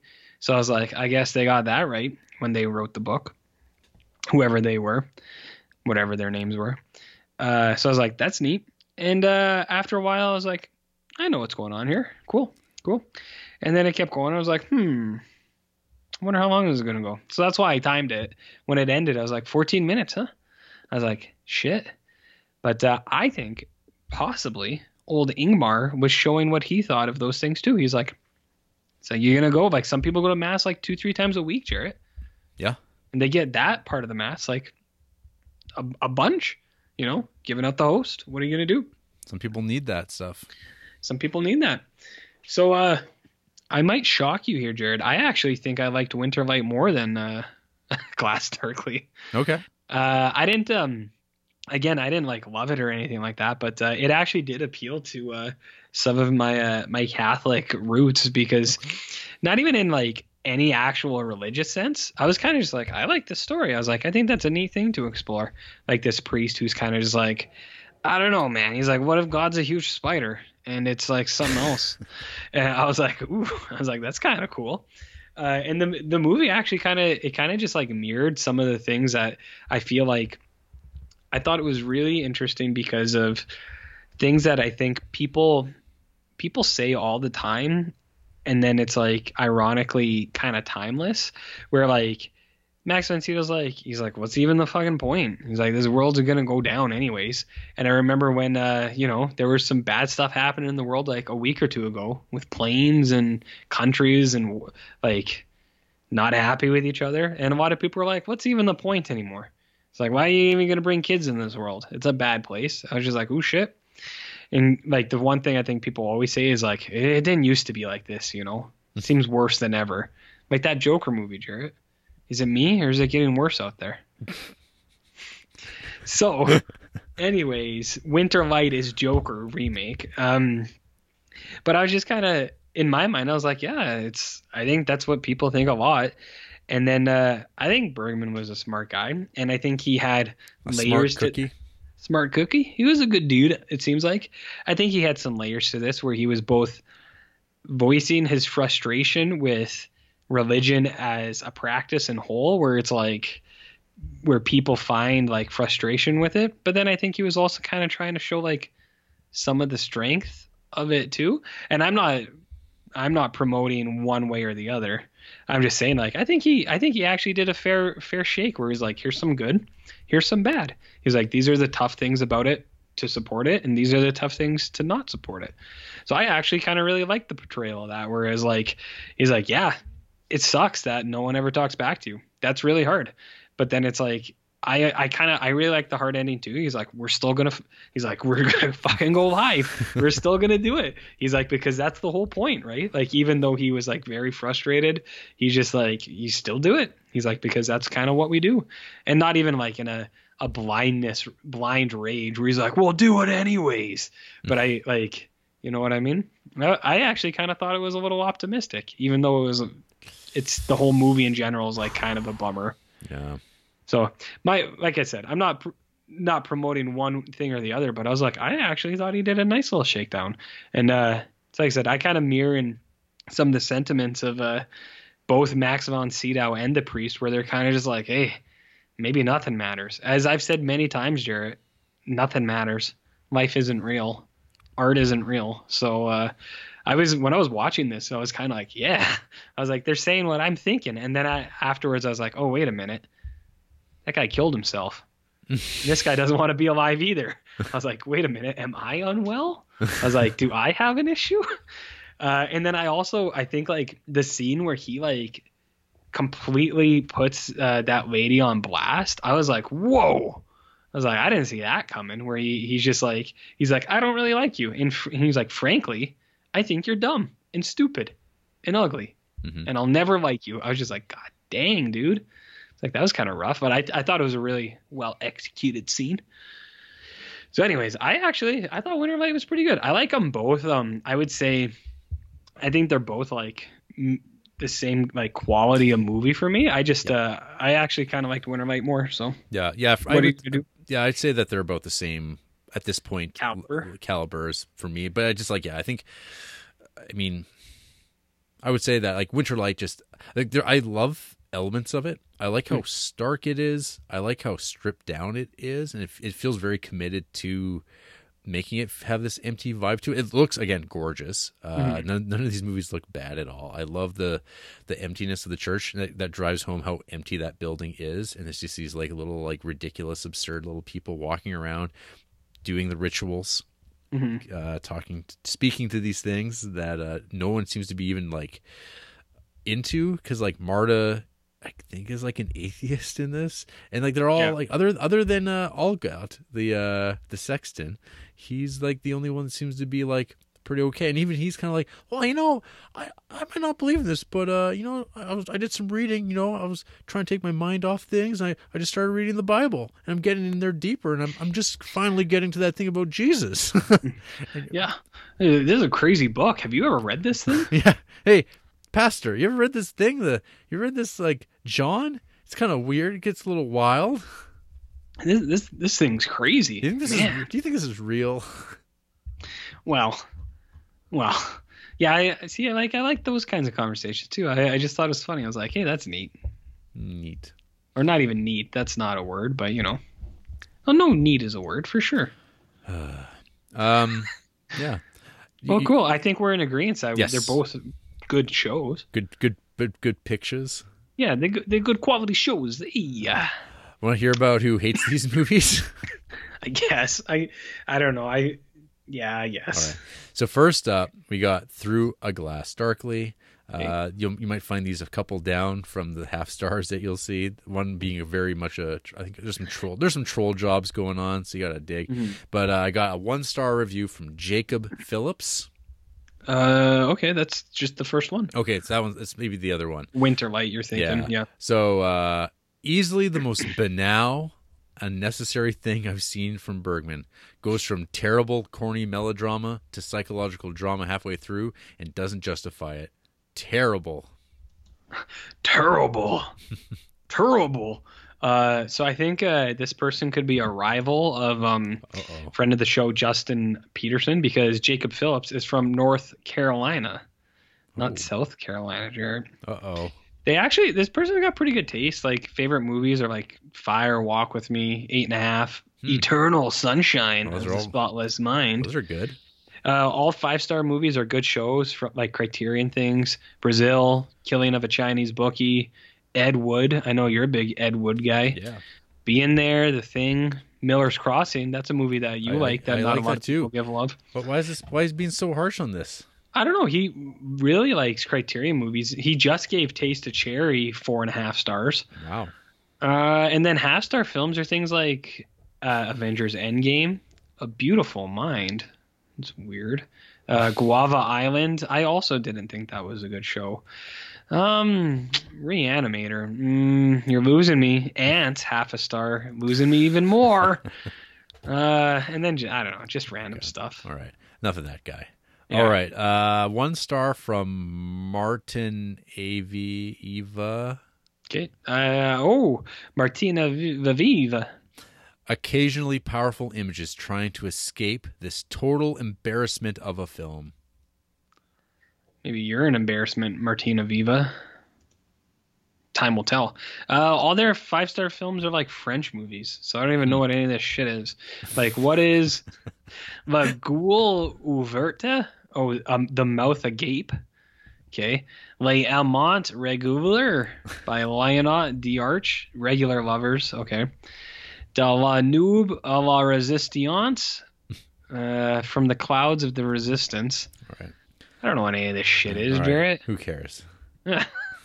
Who knows? All right. Uh, then I've got Winter Light coming up. Okay. Two for you. One star from Evanston Dad.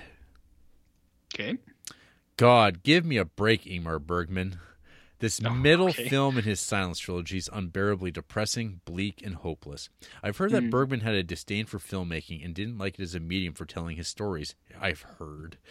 One has to wonder then why he felt compelled to make so many films, especially when they all pound the same point into the ground over and over again. He obviously had the same disdain for his audiences as he decided to inflict his depressing frame of mind on all of us. Winterlight isn't a bad film technically, and I know I'm being a petulant reviewer here, but sometimes my gut emotional reaction completely outweighs any artistic considerations when looking at a film, and I just couldn't stand this in my mind. Nearly unwatchable movie. Grade D. I don't know about grades, but uh, this person gave First Reformed five stars. Oh, fuck off.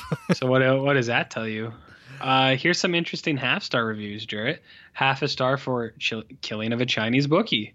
It's coming up a lot tonight. The Fountain, a terrific movie. The Patriot, starring Mel Gibson. No, that's not a half star Jarrett, movie, Jarrett. What about Happiness? Do you think that's a half star film? That's a five star baby. Well, I guess this guy's not a not one of our guys. Not one of our guys. Sorry, Evanston Dad. uh Uh-huh. and finally, we'll go one and a half star. Squeaky Socks. Ew. I recently watched Through a Glass Darkly merely for its kind of cryptic title. I found out it was the first film of an aesthetic trilogy, so I figured I'd check out the other two. One key factor that made Through a Glass Darkly so compelling was the location and the interaction between the characters. It really captured the imagination. This film, however, plays far less with the imagination. The focal point is the existential conflict of a pastor and with a woman he knows as well as a few others. It's almost first person. but not at all. This could be the autism speaking, but I don't really oh, care Whoa. about the inner conflicts of a lead character, especially one with little personality. This movie plays out the consequences of his mental decision, which again hmm. doesn't capture the interest. What a bigger letdown is, is that in movies like these, I go with the setting instead, which can be engaging. This movie doesn't offer that either. The first two thirds essentially are spent in blank rooms at the church. The third third shows the village and the effects brought upon by the death of a fisherman. Kinda. More character drama, all in a sterile missetting. Mind you, these aren't negative elements I'm bestowing upon this movie. I'm not saying it's a bad film. I just personally found it exceptionally boring. Overall, I doubt I'll rewatch it, but it certainly exudes that charm that Bergman's films have. I don't know, Uh, R- RJ is could it be the autism speaking? I uh it's it's new for you and me to have a comment like that on the podcast. yep. Uh I mean it could be. The person likes a lot of anime. I, I don't know. Is that, was, was that was that a bad thing to say? I don't know. Oh man. Uh, I don't know. Their tastes are all over the fucking place. Like five stars to Speed, and then five stars to Star Trek, and then five stars to UHF. Ooh. Like, you know what I mean? And then like, I don't know. There's some half stars to My Best Friend's Wedding, The Nice Guys, and then Doctor Strangelove. It's I I don't know what it is. Maybe it is that one thing speaking. Maybe maybe autism decided to give Boogie Nights one star. Oh wow. See? Wow. And, or what about the wrestler one star? what the fuck? There's other like there's actual one star movies in there too, but In the Mood for Love, one and a half, Winter Light, one and a half. I don't know. This person's all over the place, but they do watch a lot of animated movies. Let me tell you. Let me tell you. Uh, Huh. autism. sure. Wow. Okay. So, uh, Bergman. or the what is what's the subtitle to Birdman? Oh fuck. Something clever, right? Yeah, something real up its own ass. Yeah. So uh, that's two down, two to go. To go. All right. We'll- I feel good we'll- about what we did. We'll, we'll see how things uh, s- settle up next week, I guess. Sure. Yeah, I'm, I don't know. I'm I might quit, but Okay. you can keep going. That's fine. Yeah. Um, after the break, RJ and I are going to tell someone about how their husband just killed themselves, and then kind of like look through the window and say, "Oh, there they are telling their kids about it." Job well done, and then drive off to the next church. Um, did that happen in this movie? it kind of did. Job well done. All right. See you later. yep. Okay. Yep. It's not totally what I took out of it, but uh, I kind of like your interpretation a little Well, bit. uh, I think in First Reformed he bangs her, so there's that. Oh, that's gross. Yeah, because movies are dumb. Sick.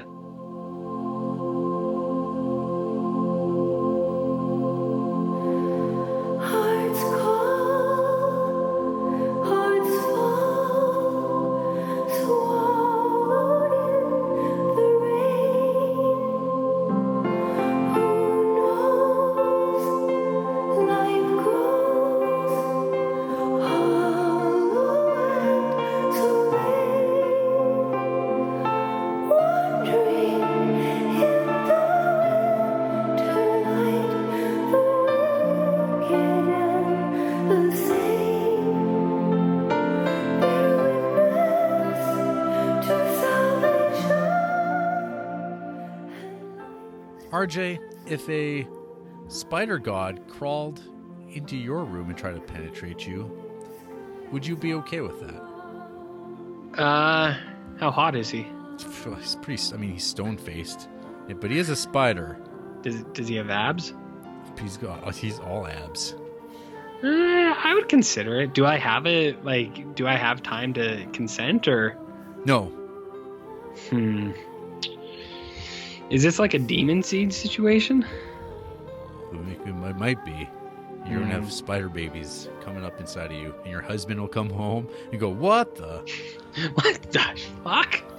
When did this happen? Why am I just hearing about this?" Or not again. not again. What do you? Um, spiders. You can email us at criterioncreeps at gmail.com and tell us about your gods. We've got a Facebook Sure. page. We're on Instagram. We're on Letterboxd. I'm Jared Duncan. He's Barnloaf. We're mm-hmm. on YouTube. We're on Patreon, where you can give us money. We're on SoundCloud, Stitcher, Spotify, iTunes, Google Play, Tumblr. God. Christian Mingle. J date. Next week, Spine 208 continues as we look at Spine 211, The Silence from 1963, and Spine 212. Ingmar Bergman makes a movie from 1962, directed by Vilgot Sjöman. Do you think Ingmar Bergman would have went on Christian Mingle if he was a single guy? Because their Tumblr wasn't around when he was there, but do you, you think he would have went on that? I think he pulled probably okay without it. Or do you think he would have went on J date just to like, because he wanted you know something a little bit out of his comfort zone? J Date. Uh, that's a Jewish dating service. I see. I don't know. Yeah. I don't know how uh, how big that is in Sweden. You don't. Well, what- exactly. You don't know. I don't know. You don't know. And hey, we might even have a guest next week. Are you for serious? I mean, I don't. I don't know. Oh, you never told me that. Is it someone I like or no? Spider God. Oh. Oh my god. Good night. Sign up for J date. Let me know if it's any good.